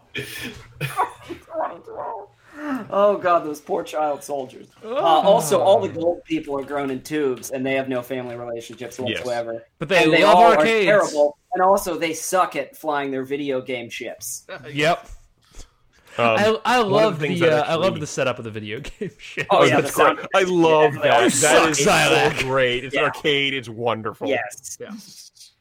Uh, one of the things that Michael Rooker actually said um, uh, was that at the very end of the first Guardians of the Galaxy movie, when he opens up the um, the orb and he finds the troll Mm-hmm. doll, is that you know Mike, uh, Yandu smiles at that moment, and the way Michael Rooker played, the way that what Michael Rooker was sort of th- internally thinking in that moment is, he's okay. I Yep. taught him well. He's going to be okay. He- Yep. I taught I'm him. so he's gonna proud be of my okay boy. without me. And, Like, and he like, got yeah, me. exactly.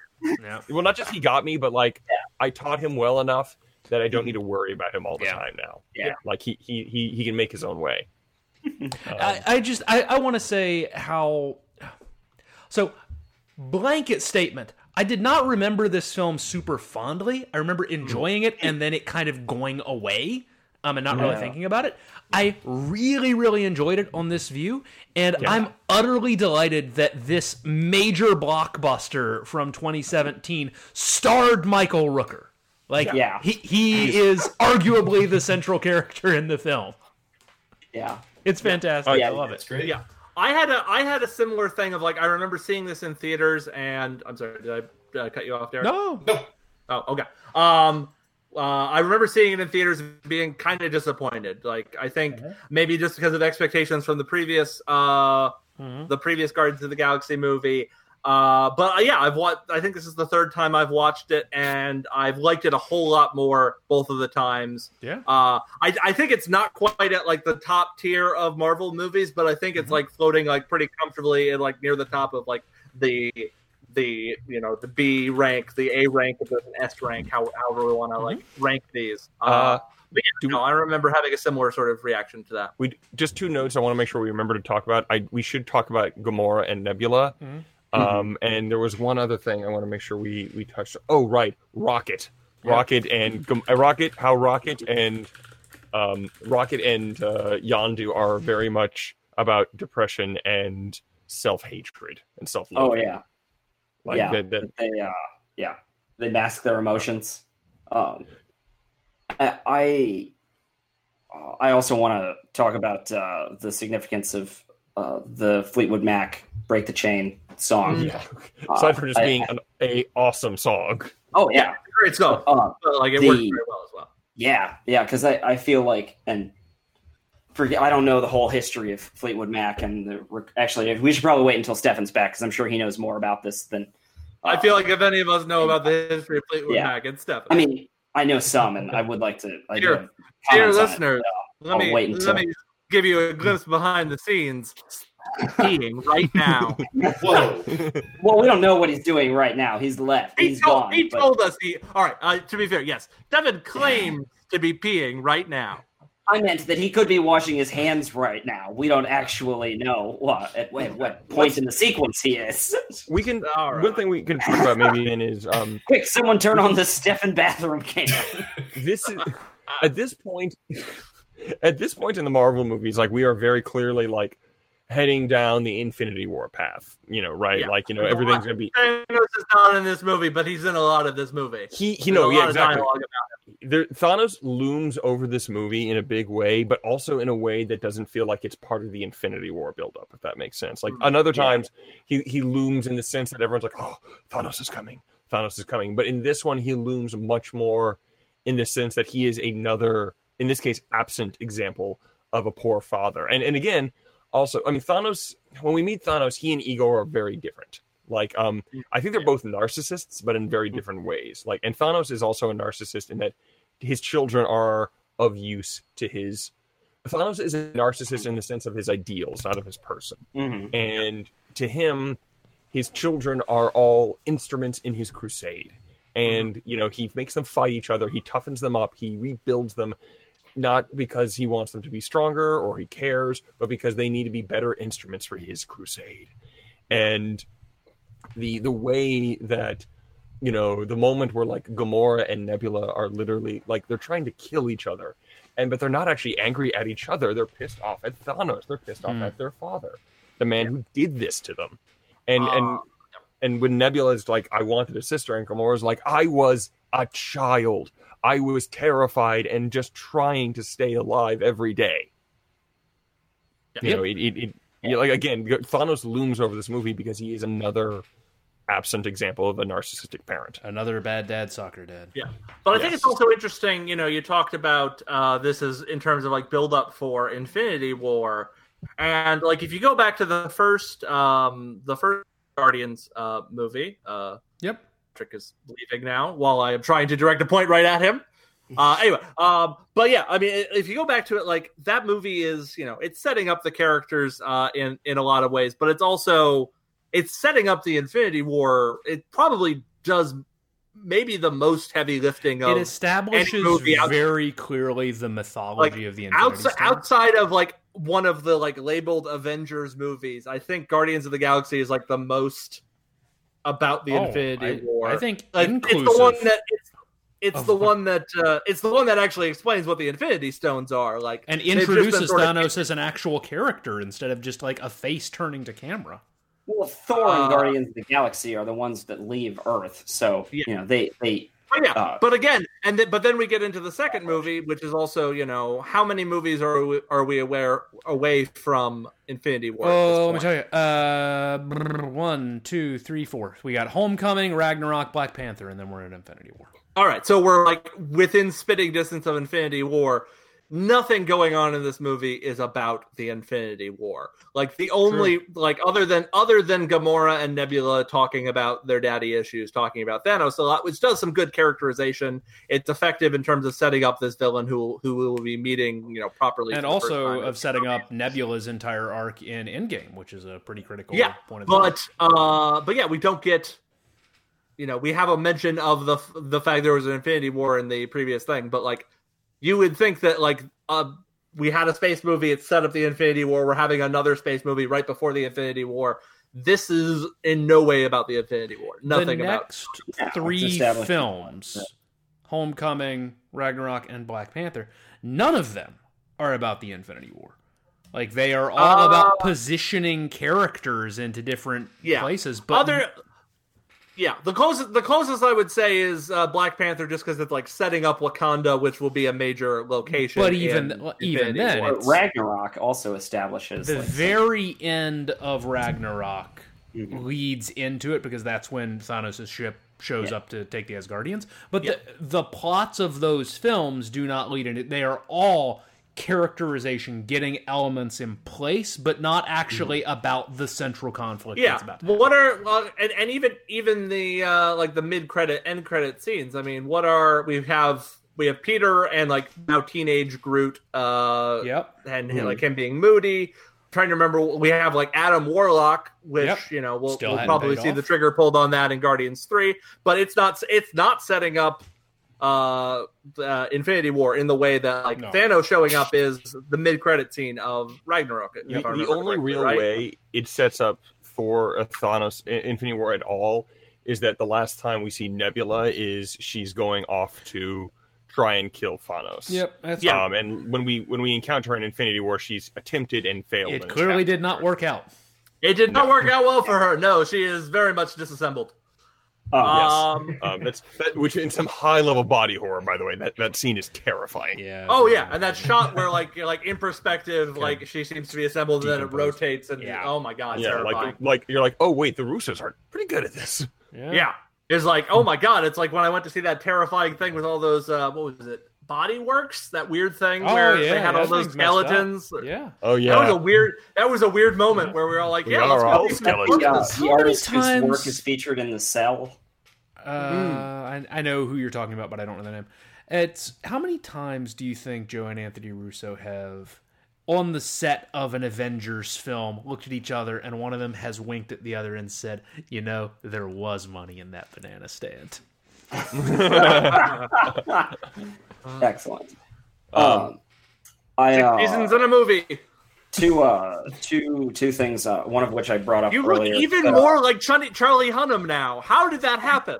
I bought a motorcycle while Stefan was in the bathroom. we're gonna look away, and he's just gonna add have added like 30, 40 pounds of muscle. Yeah. yeah. Whoa. Whoa! Uh, I uh, I also think that Stan Lee's cameo is really important because this is the one The where Watcher. all of his cameos converge. yep. Ah, Yes. They- And they this actually time I was a reference his you I cameo was a in mail Civil delivery War. man. Yeah. Uh, Tony Totally. Stank. Thank you for that. Yep. Thank, thank you for that. Never gonna He, live uh, that one down. By the Tony way, they to They get were the too, watchers. Stank.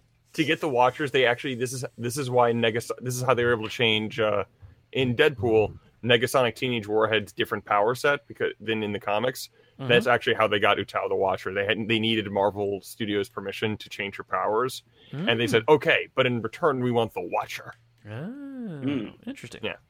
Um, and the other the other thing I brought up, and uh, when I'm done, Stefan, you can probably Is the correct Watcher and a- or expand on me. X Men character? Fantastic. What, Four. uh, it's fantastic. Four. Oh, okay.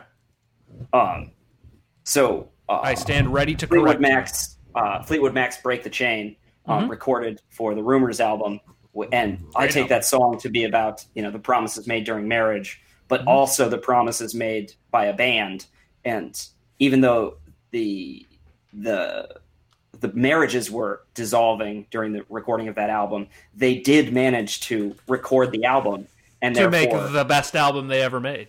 Yes, and but therefore they, you know, the promise I, I, you know, I'll never break the chain, like was carried out, and Mm-hmm. it, it seems so significant that they use that during this movie Mm-hmm. which is all about family relationships being broken but also being maintained during times of crisis so it, it felt like uh, very significant to me uh, and very emotionally like Mm-hmm. I have well nothing- executed I have nothing to add to that except that Rumors is a great album, but you don't need me to tell Okay. you that. well yeah well actually i've never heard the whole rumors album What? i just know several songs I have also I have also never heard all of rumors. I haven't either. it's, it's Derek, it's incredible. Derek, Did we- have you listened to all of rumors? Not in one sitting, but I've almost certainly heard all. Of the It's tracks. real good. It's because every song on that album was a hit, and you've heard it all on the radio. Yeah, that's accurate. I, I Yeah, looking, it- looking at it's this It's like the list, first. It's like the first Boston album. Like you don't sit down and listen to the first Boston album, but you've heard every song in the first Boston album. I I don't know if I believe that that's true. I, So here's oh, a question. I- for I'm, you. I'm, going to pull up. I'm Although, going to pull up the honestly, first Boston I could album. not name one song by Boston right now. I guarantee- But I okay. bet I would Well, recognize them All right, all. I'm going to read a. We're, no, we are going off on this tangent because you're. All right, yeah. let's do it. Let's do it. We all. What? All right, dude. this is I'm unusual. gonna, Stefan is not normally Stefan- the person who does yes, dude. Stefan, here's- Stefan weirdly loves Boston. No, I love the first Boston album. All right, dude. Here's side one of the first Boston album. Uh, more than a feeling. All right, that one. Oh, yeah. you know. Uh, That's peace your of guilty mind. pleasure song. I know that one. What was the Uh, second one? peace of mind. Uh, and Maybe. foreplay slash long time. You have heard these songs. Uh, the Maybe sec- I don't recognize the titles. you have. yeah, I Uh, don't recognize a lot of titles off of Rumors, but I know that I've heard a lot Yeah. of the songs that I don't know the titles. I of. don't. to be fair, I don't. I don't recognize the titles of albums I've heard like fifty times. I don't know the names of You- those songs. Were you once? We were watching Superman the movie in college, and you once pointed at Superman on screen and said, "Ah, what's his name?" I did do that. I did do that. I did refer to Superman on screen. He was literally he was doing that thing where he like spins on the sidewalk and goes Yep. into the uh, ground. I called him uh, what's his What's his name name? during that moment. Uh, old spinny guy. Uh, second half, second half of the album. Uh, there's no clunkers on there, but rock and roll band you've heard, smoking you've heard, hitch a ride, and something about you you may not have heard, and then the close on the album is "Let Me Take You Home Tonight," which you've definitely heard. That's by Eddie Money Yeah. Take Um, me home and Phil tonight. Spector. Uh, no, very different songs. "Take Me Home Tonight" is a different song than "Let Me Take You Home Tonight." Oh, okay. My bad. Boston was big That's what into you want. consent. Let me uh, take you home tonight. Those should be the songs for like competing commercials for Lyft or Uber. Yeah. yeah, it's it's uh, it's a real A side B side. Great double feature. Take me home So here's a tonight. question for you guys. Is it about rumors? died 1966 and wrote on the crumpled up piece of paper his last words his last words being kurt, Kurt russell. Russell. was he trying to warn humanity about ego Mm. is this a Oh. transmedia interdimensional warning At this from point, uncle walt I'm- and at this point, Is that Disney- really true? Is this true? Yes. yeah I know yeah. he was Walt already. Disney's dying words were Kurt Russell. Well, the, it, it, his last words, in the sense of he was holding a piece of paper that had Kurt Russell He written. wrote down. He the- Was just- it after he the had written it computer down wars news? After on- the on computer the wars piece of news, paper. or Child yeah, this Genius must be and stuff? like yeah, this has to be like the strongest boy in the world. Uh, Yeah, he- Yeah. yeah, I mean, it computer was- wrote- he was the Word. star of a bunch of you know a bunch of Yeah. those '60s Disney films. it. Yeah. Huh. Ah, I did not know that. yeah. Yeah, I didn't either. That's amazing. So- So here's the thing. Uh, one thing actually, uh, there are two, I've got two things I want to make sure I, we talk about. Uh, one I want to talk more one about is- Kurt Russell, but I'll do that after you talk about this. Okay. One is I did want to touch on um, the Rocket's self hatred and how like it's actually a really good depiction of oh, of, Mm-hmm. Mhm. Mm-hmm. of self loathing. Also, just the way it, it, it contracts with um, well, it's different because like uh, the reason um, Yandu hates himself because of the stuff that he's done. Yep.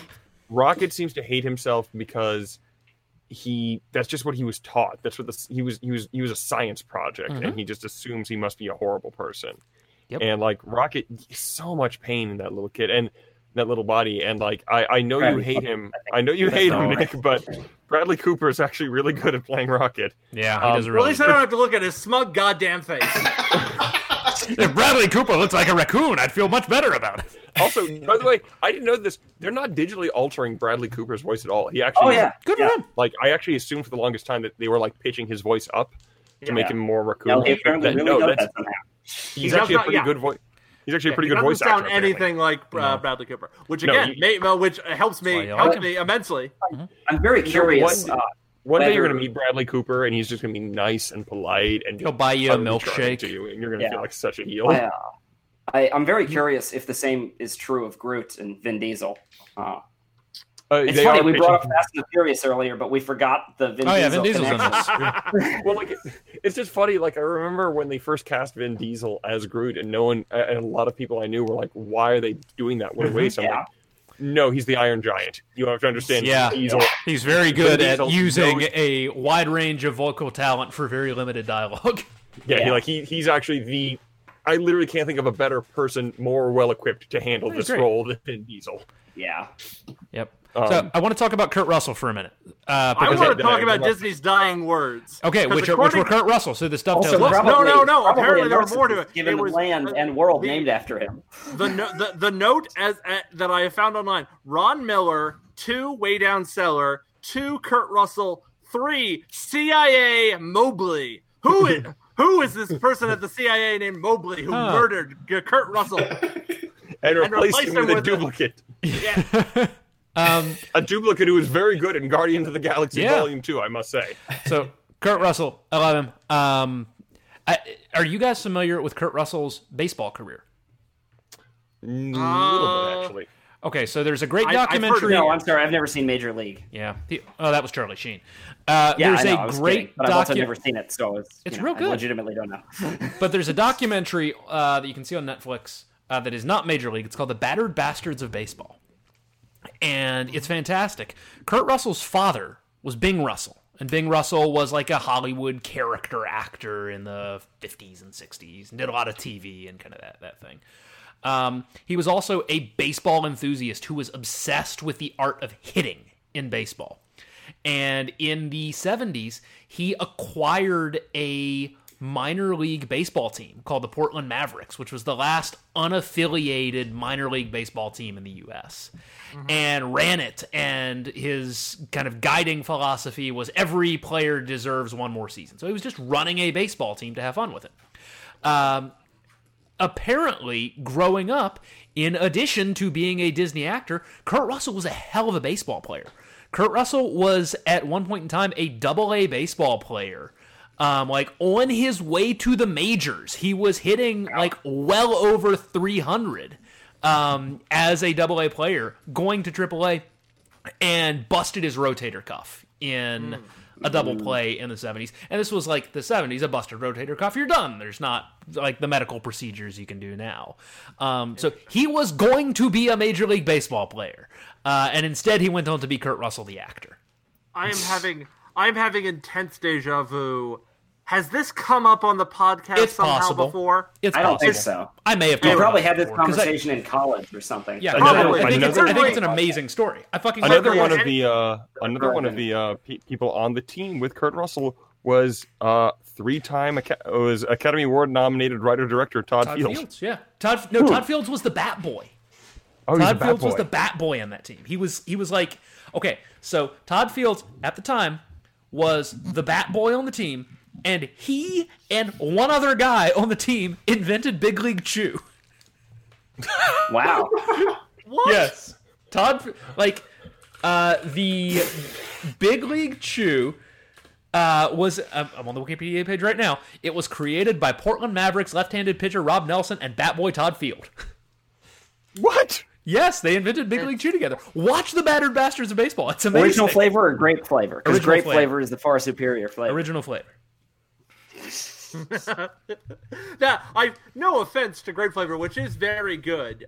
Uh, I would not. I, I would be less impressed with somebody if they had invented Big League True Great Flavor as opposed to just the concept of Big League True. I know. Are you kidding? me? Heck, If what they kind were of just like dishes sitting would it around take like eating Big to League invent Chew and like you know what I wish flavor this of a was gum Great Flavor. before inventing the regular unflavored gum or gum flavored gum. Yeah. That would be that'd be a hell of a vision right there. Yeah. I mean that person is making moves that make moves. Mm-hmm. One thing this um, one thing The this movie- technology wasn't there yet. They had to wait 30 years gotta wait for before they Green could. They, Pretty much the George Lucas of Major League Chew inventors. Yeah. Yes, the their vision out uh, out uh, outpaced man's graphs. They could Yeah. not invent grape flavored big league chew yet. They had to wait.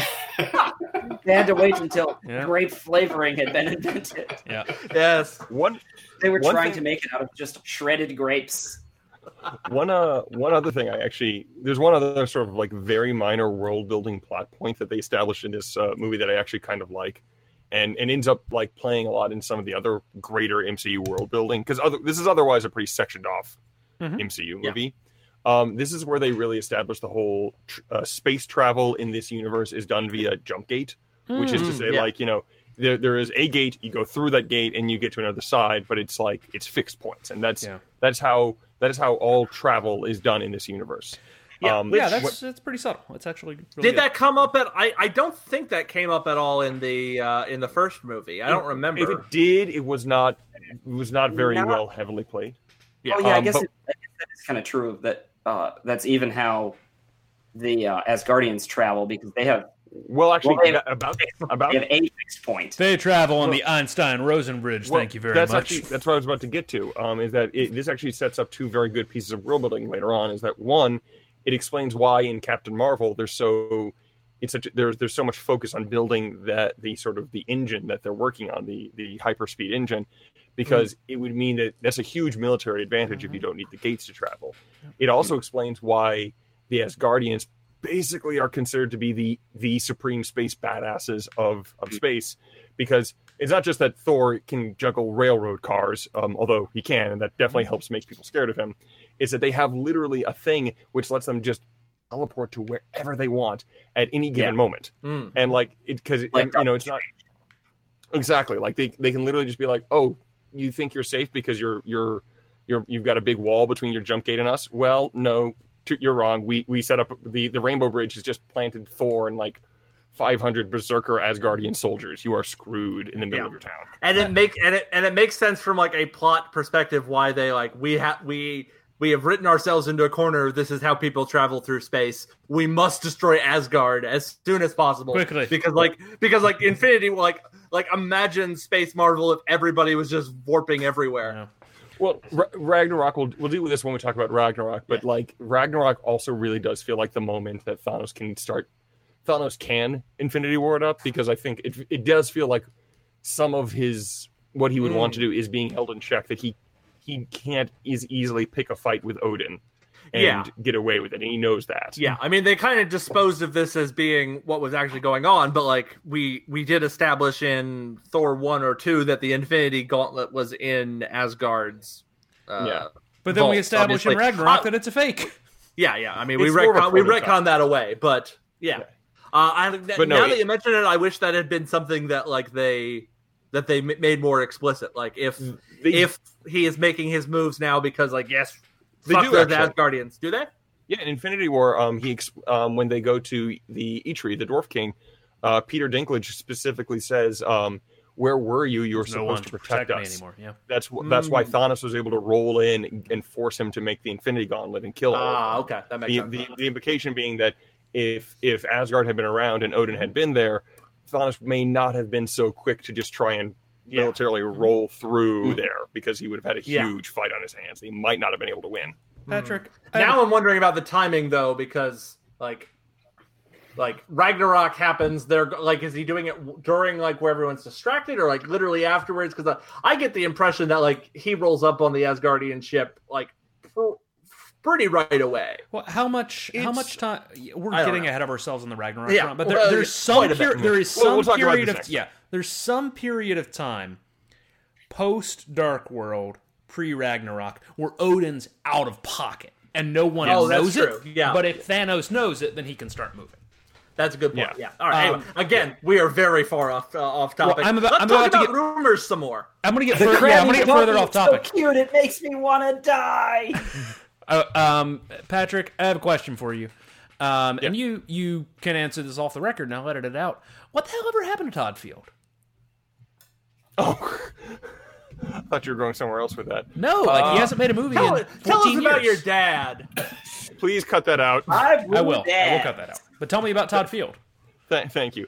Uh, I don't have any information about Okay. Todd Field. I mean, you know, the thing about um, I'm just I'm just lo- like looking at his Wikipedia page. Um, he's apparently somewhat of a recluse. Mm. He's working in mostly theater n- right now. Um, he he's he's got some things in he's got some things that nothing has been greenlit yet. Um, like yeah, here's the thing about Hollywood is that like people can go very long time can go a long time in between projects just trying to get projects made. Hmm. Um, you know, I, I I think I've I've joked before. All product projects out here are Schrodinger's projects. Hmm. They both exist and don't exist until the waveform collapses, and either I get paid, someone gets paid, or they don't. Um, and it's entirely possible he's just trying to get something made, and that can even be the like. You, d- you let, let's take a good example. It is assumed that Bong Joon Ho can now just like walk into Oh no, he cut out when he's talking about Bong Joon Ho. Oh no, No. Trump got him. I blame the Illuminati. Yep. Well, we'll get the end of this story at some point. The parasite got him. that was the plot of that movie, right? Yeah, it was Yeah. a remake of The Tingler. Yeah, exactly. The Parasite is in the theater. Oh my god.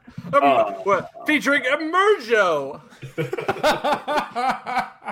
William Castle's I Parasite. think Parasite would be in Submerjo. yeah. Waka waka waka. What was? Let's see. Emerjo was like he just threw a goddamn skeleton out of the screen. It's amazing. yeah. I'm trying to remember what the 13 ghosts was, what, where you had like the red and the blue, and like you could see ghosts or you could not see ghosts. Oh, um, Uh, like spook vision or something. uh, Thirteen Ghosts was Illusiono, Illusion. and the Tingler was Illusiono. Percepto. he had the worst names. Anyway, yeah, Patrick, Either- sorry, you, you wait, said welcome back. everyone assumes Bong Joon Ho can walk into, and then you cut out. So what was your point about Bong Joon Ho? so Oh, we just uh, decided to start talking about William Castles. instead. William Castle's Parasite. Uh, so basically, my point is like you know, Bong Joon Ho just got a Best Picture Oscar, got Yep. more Oscars in any one night since any, of anybody since Walt Disney, Mhm. and you'd think that, that he could then walk into any movie studio in the world and go, "Me and my golden friends here, you think you should greenlit our movie?" Uh, But even he has to go through this process, and like it's it's kind of bonkers. It, it just it takes a long time. It can be very hard to get almost anything made. So it, it's possible that nothing's happening to him. He's just having trouble getting anybody to talk, to agree to to finance his next film. Um, or he maybe he became a recluse and is only working in the theater right now. Who knows? Well, Isn't and that you're- true of you're- everyone except for Mr. Hollywood? I thought Mr. Hollywood can just sign people. Yeah, Bob Hollywood. well, Uh, then you're only you're only as powerful as you know your last project, and if your last project was what 15 years ago, yeah, his last I mean, it- project was 2010 and did get a bunch of Oscar noms. no, it was Little Children. Yeah. which was tw- uh, 2006. Oh, 2000 no, no, he did something after that. I thought. Really? I Hmm. thought so. Anyway, I mean, Little Children got a bunch of Oscar nominations, I'm gonna- but it was I'm gonna go 14 ahead- years ago. I'm going to go ahead and admit at this point that I have no fucking idea who we're talking about, other Todd- than the fact that, Todd other than the fact Field. that he Who invented. did the uh, voice of Old Drippy on Aqua Teen Hunger Yep. Force?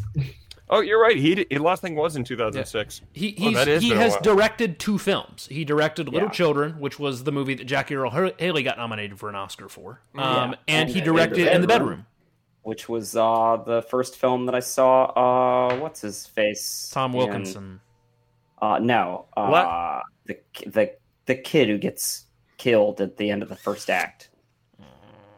Uh, The most. Ah. The most the most recent thing he did was he was Spoiler uh, alert. trying to adapt Jonathan Franzen's novel Purity um, into a into a twenty into a Showtime next series. doll. Um, but there, there's no one's heard about what's happened since then. Um, so there may just be they may still be working on trying to get that made. Who knows? Yeah. Hollywood is weird, guys. well, at, least, at least he's got that. He's got the safe cushion of that big league chew money. yeah. If just only he had remember- invented the grape. That's where the money is. Gen- genuinely That's like true. I love doing that because that does explain how he can kind of do this. Because I often do sometimes go, how does David Lynch make enough money to support himself? Because he hasn't really he, he's very hitter. He kind of vanishes for long periods of time, and yet It's got all because that, his uh, films his films are constantly in circulation. Transcendental That's that's Meditation. true. That's That's true. The Big Fish. Yeah. Anyway, Also, I can't imagine David Lynch lives very extravagantly. no, I He's don't got to think buy that wood for his woodworking. Mm-hmm. he- Oh, and he uh, he's he's gotta he's gotta make money to eat all those meals at Bob's Big Boy. Mm-hmm. yeah, he's he strikes me Just as single a, Or his, Big or Boy. his long-standing sponsorship deal with Big Boy. he strikes me as a very frugal man. Mm. Yeah. I mean, that monkey didn't come cheap in that thing that I just True. heard about an hour ago. But he's got all that money from that book he wrote, uh, Catching the Big Fish, about transcendental meditation. Yeah. Oh, and he's got got that that coffee good- company. Or Yeah. that comic strip, The Angriest Dog in the World. That's Marmaduke? really what? He You did a telling me comic. David Lynch invented Marmaduke? He had a comic strip called The Angriest Dog in the World. It was a. It was one stri- It was one panel. It was the same piece of art every single time. Marmaduke. We're talking about Marmaduke. That that is a film I want to see Joe, now. remember? David Oh. Lynch's Marmaduke. The dog is angry, but less, not angry the way you and I are angry. He buries bones in the backyard. He, Only he knows flower garden. I don't know what where voice I the was doing. bones are. What else And does what? Marmaduke do? Is this? He gets on digs the up couch. the garden. he gets on the couch. Marmaduke Yeah, he's- will, he's in this big version, be and portrayed wide. by Kyle MacLachlan on Yeah. all fours. He's Is on this what- the couch. Is this what David Lynch sounds like? Have I never heard David Lynch speak? Have you never heard? You've Yes, watched Twin you- Peaks. you- You've heard Well, him as Gordon Keanu. Cole. You've seen Twin Peaks, so you know what he sounds like. Yeah. I guess this just is not sounding to me like how I am imagining David Lynch in my Well, you mind. have to remember he, he shouts in Twin Peaks. Although I actually recently learned the reason he shouts in, in Twin Peaks was that he was actually very very nervous about his acting abilities. That's great. Oh. So he they came up with the shouting So he thing get- so that to he- help him give so a more he- naturalistic performance. Yes, gen- gen- it was genuinely he was just like too I- anxious about acting that they sure. were like, uh, just make him yell all the time. I'm I'm, I'm nervous. so since Oh we're my super- god! What guys? What if- what if David Lynch just started a period where he was adapting all of the like worst comic strips? So it's like David Lynch's Marmaduke, David Lynch's Family Circus, David Lynch's Steel cat. Bailey. David Alley Lynch, Cat. and Dennis the Menace. Yep. David Lynch's High and Lois. David Lynch's Sally Kathy. Ford. That was- David Sally Lynch's Ward. Kathy. David Dav- Lynch's BC. David Lynch's Mallard Fillmore. yeah. that he's a doc. Um, so if we're uh, like we're super far afield right now, this is. I'm about to say something to you, and I'm not going to ask you to do this because it's an absurd commitment of time. Did you guys watch the YouTube video that went around a few months ago about the explanation of Twin Peaks? Um, it was No. like on the I it's, heard of it once. It's four and a half One person hours mentioned it, long. I haven't seen it. I'm I not should- doing that. it's four and a half I hours would. long. My ADHD cannot handle Yeah. that. Um, No. I, d- I did watch it. It's extremely compelling. Um, What? Can you They can break it up into Is a it half hour possible to chunks. Summarize in a few in a yes. few words. Yes, it is. Um, I realize David that- Lynch and Yep. Carol. the summary that this guy pitches, and he does a very good job of constructing the case, David Lynch is, is a troll. well, no. Um, Oh. it's that David Lynch, when he made Twin Peaks, wanted to make a show that was explicitly about television. Oh yeah, that's and that the structure and narrative of Twin Peaks is a TV show. It is a world in a TV show where the characters do not know they are in a show, but the show knows it and the characters begin to suspect it. Um, and that the resolution where we reveal the killer of Laura Palmer is ultimately the show losing out to TV itself. Um, I mean, I guess the question is. Ramsey Ivy could not yeah see. i mean like it, it's th- that is the best way i can summarize it the video is very long the guy does a very good job of like being very granular about the specifics of the show and not doing it in a way where it's like and in this scene the author meant this and in this like it's it's a well done explanation All right. you know. it's four and a I half mean, hours long so i'm not going to say watch it but D- Derek is not convinced. no Okay. I, mean, just have I, to be I, I, want to watch the I, I do I cannot I do not have the ability to get through that. yeah I, I can barely get I can barely I barely got through end game. Um, um, that's a lie. I totally got through end game. Um, there it is Uh, Do we- thank do we you. have- that is a link. Oh, Link, I Fi- will not- final thoughts, everyone. Yeah, we were really far afield. Um, I gave my final thought earlier. I watched this movie in theaters and enjoyed it, and it washed over me, and I didn't think about it much afterwards. And going back to it this time, I enjoyed it a lot more, and I saw a lot more in it than I had really seen the first time, and I give it a thumbs up.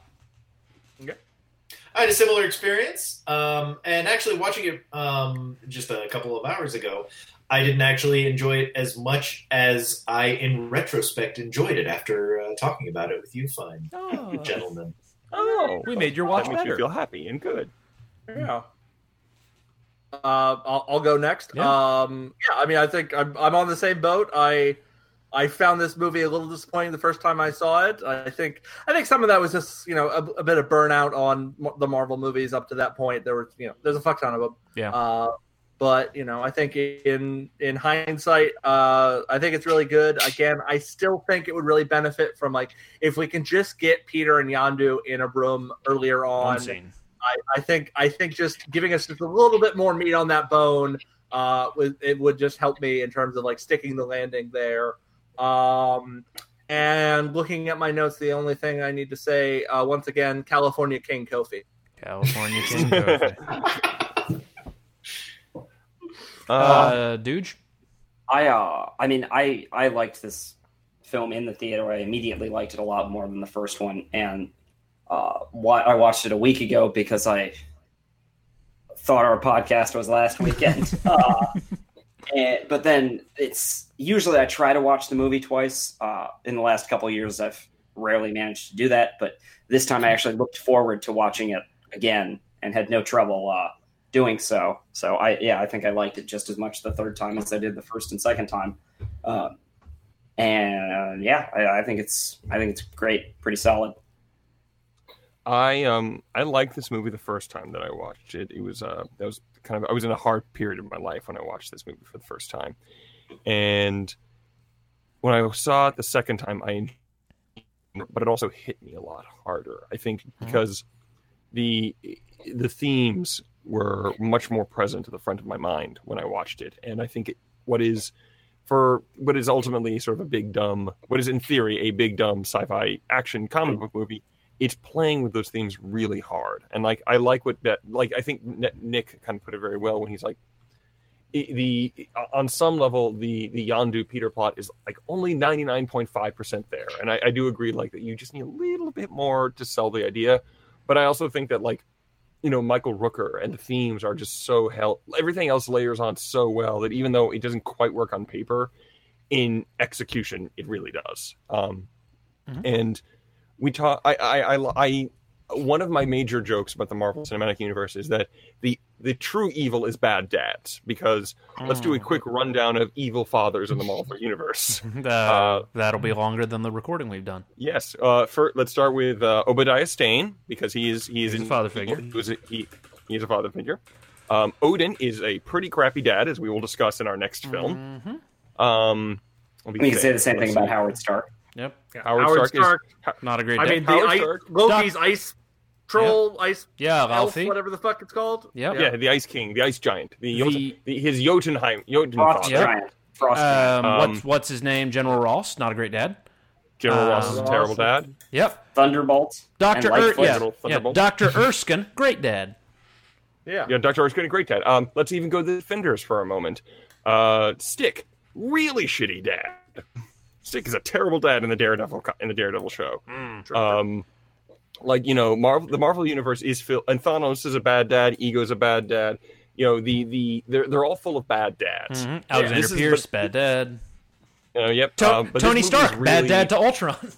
Ultron, bad dad Yeah. division. Yes. Bad, Yeah, bad, that's another da- good- bad, bad dad to Spider Man too. Yeah. Better dad to Spider Man. Um, or better dad, but still not a great dad. Maybe No. more in the Yondu camp of be- so He's so no dad Uncle trying Ben. to be a good dad. But Well, then like that- in this MCU, there's no Uncle Ben. no, I Yeah. mean there is, but he's he's he's a light touch, and I actually think we all agree that's a good thing. No, I look forward to seeing Um, the flashback of uh, Uncle Ben in uh, in the upcoming Spider-Man three film and Yeah. seeing what actor they got to play him. But I'm betting the- on Jeffrey the- Wright. Ooh, that'd be good actually. Um, uh, For some reason, when you said Jeffrey Wright, I was picturing uh, Jeffrey Rush. the No, the principal from Ferris Bueller's Day Off. The- No, the no. guy that went to- Not Jeffrey Jones. Not Jeffrey Yes. Jones. Jeffrey Jones. Uh, Jeffrey Rush's like- Uncle Ben would be hilarious. Kind of A whole barrel of apples. terrifying. um, Great power. has Jeffrey Wright already shown up in the, an MCU movie? I feel like he's No, been but in he is something. going to voice the Watcher in the What If series. Ah, okay, that's why. Yeah. That's why I already. Yeah, yeah, that's it. um, no but what Jeffrey I, I guess what I was saying was that um, I I like the fact that again the the counterpart to Ego as just the worst dad Mm-hmm. Mm. is is actually Yandu, who is not a good dad, but is trying. And his failures as a father are less because like Ego's failures as a father are because he legitimately does not care. Yeah. And cannot care and does not know how to care. Um Yandu's failures are as a father are Yandu cares so much. Again, like he he's ready to die until he learns his boy is in trouble, and then he is literally willing to kill an entire ship full of people to to save him. Um, But he also doesn't know Yandu's what he's doing. yeah, Yandu's failures as a father are because he want this is the only thing he knows. This is, he loves Peter, and this is the only way he knows how to express it. Mhm. Mm. Um, and and I think that's there's something very beautiful in that. Also, uh, everything that you said also works if you if you don't know that ego is a character in this movie, and you're just talking about The someone's concept. ego being Yes. a terrible father. Uh, Yes, But it's it's interesting to imagine uh, the sequel in Guardians of the Galaxy three, where they meet Super Ego and id. as I believe it was, I was either Steph or Derek pointed out the the villain's name in this movie is more than a little on the Mm. nose, which is Yeah. he, he's so different from his character in the comics. He's also not Star Lord's father in the comics. Yep. I mean, is he? But I it's a don't much think more- he's. A, is he a villain in the comics? I don't think he is. He's, think so. He just sort of More is. force of He's a bit nature. Galactus like. Yeah, he's Okay. like he's a bit like Galactus. He's also Oh, not as I'm- powerful. We have no I'm- law to fit his. You're I'm- thinking of the DC universe and Green Lantern's planet, aren't you? Yeah, yeah, that is exactly what I was. I was like, no, he's Yep. a good guy. But He's no, a you're hero. right. Oh, I am oh, yeah, thinking, Mondo's a I hero. am thinking of the. Yeah, I'm thinking of uh, the Yeah, he- Green Lantern planet. Yeah. Um. And in, and in, in the in the comics, uh, Star Lord's father is like Jackson J Star, and he's like head of an He's a intergalactic shittier empire. version of Corsair. He's a JoJo. Honestly, he kind of I thought is. Corsair Um, was a shittier version of Corsair. Yeah. Corsair, No offense, Corsair is an Corsair. awesome version of Corsair. He's, not a space. Corsair fan. He's the video on demand Summers. version of Corsair. Oh, I know. I Yeah. uh, Corsair was for a long time the only X Men toy I had as a child. oh no. God, you sad boy. I chose him because he was a space pirate. I mean, that's fair. but no, he he's he's easily the he's. I do, I do think that when when Gunn made this change, it was easily the right call. Like he's Mm-hmm. way more interesting. This is a way more interesting story than Yeah. his just generic evil space dad. Mm-hmm. Yes. Uh, and yeah, I think I think you you know you, you listed off a lot of those uh, bad dads, uh, and some of them are literal dads, but most of them aren't. Like this is this is one of the few like actual bi- bio bad dads. Uh, Most of them are you know more uh, mentors, father or- figure. Mm-hmm. mentors, father figure sorts of things. Odin, Odin. Well, o- we'll talk about Odin next time because Odin Yeah, is also Odin. super complicated. I We'll would talk say about you know Odin time after Michael that. Douglas and uh, Ant Man also we could probably add to the list. of Oh yeah, I forgot about Oh him. yeah. Him too. Terrible father. Terrible father. terrible father. Uh, Crusty anyway, jugglers. um, I What think is that's next? Uh, next yeah, I don't know what it's next. is, Is let me it- pull this up here. Thor? Uh, Spider-Man, no, isn't it? it is Spider-Man. It's Spider-Man: Homecoming. Oh, So, okay. Good. Okay. Spider-Man: I like that one. Homecoming. Uh, uh, all right, here here are the ones we have left. Oh wait, Uh, another evil dad. Yep, Yes, Vulture. Spoilers. yep. So Spider-Man: Homecoming, Thor: Ragnarok, Black Panther has Bad Dad in it. Um, Yes, it does. uh, Infinity War, Deadpool 2, uh, Ant Man and the Wasp, Venom, Captain Marvel, Avengers Endgame, Dark Phoenix. Oh right, Spider-Man we're gonna have to Far From watch Home. Venom. I'm actually gonna have to watch Venom. I'm so Oh, yeah, I excited haven't about seen Venom. Uh, I'm so excited about Venom. Yeah, I haven't seen I I, Oh, Venom. haven't- thought I was Captain never gonna Marvel watch or Venom from my Dark list of my life. Derek, you sound sad. You sound Yeah. skeptical. Venom. No, Yeah, not We've- not as crazy. We've as it entered a should be? period like we've we've been in a period for a while where I've seen all the movies. We're entering into a period where there's going to be more that I haven't seen because I haven't seen Venom, I haven't seen Dark Phoenix, I haven't seen the last I Spider-Man haven't seen Dark movie because I was Phoenix either. I was I was trying to finish the dissertation over the summer. I was a bit busy. Hmm. uh, Um, Yes. After Endgame, I felt like I was done with the MCU for a long, long time. Spider-Man: Far From Home is uh, not to get too far. ahead of You say that ourselves. as part of a podcast that just does Yeah. nothing but watches Marvel movies. Yeah, I know. Uh, Far I was From kind of Home glad that it was a is- while before our next episode. Yeah. Far From Home is like it's an epilogue, and it's fine. Yes. Um, Yeah. And there's some Anyway. weird shit that it sets up. Okay. Uh, and is that the last one we currently have? Has anything else Far come out From soon? Home is the most recent one. Uh, the next Marvel No, movie Dark to come Phoenix out, is more recent than Far From Home, isn't it? not according to Wikipedia, Oh, okay. the next Marvel film The to next come one out. is, I think, New Mutants. Yeah, New shockingly. Mutants and then Guardians Three. No, New Mutants. Oh. Here, here are the next five that Wikipedia has on the schedule. There have been many more announced. Okay. Yeah, I haven't updated my list in Yep. a long The time. five that come out this year are the New Mutants, Black Widow, Oh. Morbius, Venom Mm-hmm. 2, and the Eternals. Oh, okay. I forgot that. I, I remember them announcing Morbius. I did not realize it was coming out this year. Mm-hmm. Yep, and it's it's going to feature Matt Smith, Jared Harris, and apparently Michael, Michael Keaton. Keaton. who Yeah, Michelle Keaton. Mike, Keaton. Mike is probably is maybe Mich- the I believe Vulture. it's Michelle Keaton. Michelle Keaton. Michel Keaton. Yes, as the as pot- probably as the Vulture. God, I rewatched uh, the other guys recently with uh, Will Ferrell and Mark Wahlberg and Michael Keaton. I felt like that was Michael Keaton's comeback movie, uh, like that and a then good movie. Birdman uh, were the first times that I'd seen him in, you know, more than a decade or something. I fucking love Yeah, Michael. there's definitely a period. Like there was like a post Jack Frost. He didn't really do a lot for a while. Yeah, I was thinking of. I thought, I thought forgot for he was in sure Jack you were going to Frost. say post Batman Returns. I forgot about Jack Frost. yeah. No, Oh, I'm sure I'm- Michael I'm- Keaton would prefer to forget Jack Frost. I'm I've sure. never seen it. I'm sure. I am sure that he appeared in some movies between Jack Frost and like his comeback, like five he years was in ago. Herbie Fully Loaded. I, I can't think of a s- like I cannot think of a single one uh uh in that period. All right, apparently Herbie Herbie fully loaded. yeah, he was in a bunch of Uh, That's the very Herbie mediocre Hancock movies. story, right? Yes. Yeah, exactly. Um, Oh my actually, yeah. God. The, in in 2010, he started making his comeback because he did uh, the other guys. He did Toy Story three. Um, it Was it that long ago? was Yeah. 2010. No, that makes But then, like, Did I Bir- ever- Birdman was 2014, and that was. That was Did I ever pitch Ah, you okay. guys uh, the the Herbie Herbie uh, the Love Bug uh, horror remake uh, that saved Hitler's car? yes, actually, Yeah, You did. Ah, yes, you Yeah. have. I actually It's a remember you. Tell, I literally Volkswagen. remember this. I I think remember you pitched it seeing over the. Stephen's Uh, wedding, actually. I remember seeing the trailers for uh, Bumblebee a year ago or so, and going, "Is this a new Herbie movie?" Apparently, the new Bumblebee movie is actually pretty good. Yeah, I've heard good things. I've yeah. you know I'll watch it some someday. the other Transformers films. yeah. It's got I Jad have never Seed. seen in a it. single Transformers. I saw the first two. The first one is fine. The second one is not. Yeah. But I'm neither sure of them they have I heard the John third Cena. one was in it. good again, so I don't know. Uh, who Hmm. knows? You roll the dice. Yeah. Gotta know when to hold him.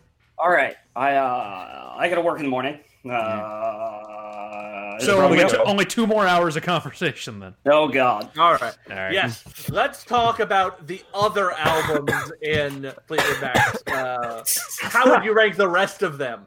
I honestly couldn't tell you the name of one more Fleetwood Mac album. Doc, No, I mean like r- rumors. I'm gonna, rumors I'm gonna was guess- a I'm gonna- I'm massively gonna guess successful that it's record. Probably a self-titled album. probably That's my a guess. Fleetwood Mac album. That's probably fair. Um, I don't know. Now- Now you got me curious. Discography. Yeah, the first one was called Fleetwood Mac. Nailed it. There we go. I win. Uh-huh. Yep. Haha. Wait, they did an album in Oh, wow. 1968 called Fleetwood Mac, and then they did a second album in 1975 also called Fleetwood Mac. Yeah, I, I, I it always You can't pisses do me off that. when- That's not allowed. I mean, Weezer's been doing it like four or five times now. Yeah, Yeah, Chicago Uh, did it. there's definitely. I mean, fucking uh, Led, Ze- Led Zeppelin has like what, like Yeah, three but- or four. Yeah. but they were at least good enough to be like Led Zeppelin, Led Zeppelin two, Led Zeppelin three. Like they actually numbered them. Yeah, I have literally, Yeah. I have literally never heard of a single, like Mister Wonderful, The Penguin, Nope. Heroes Are Hard to Find. No, I've I've never. heard of Tusk. Are these all Batman albums? Yeah, yeah, yes, yeah. Mm-hmm. they're all Herbie Hancock albums. Are you saying Herbie Hancock is Batman? Yes, you heard it here. first, He's the folks. he's the smooth Batman. Herb of Albert Soul. and his Tijuana Brass.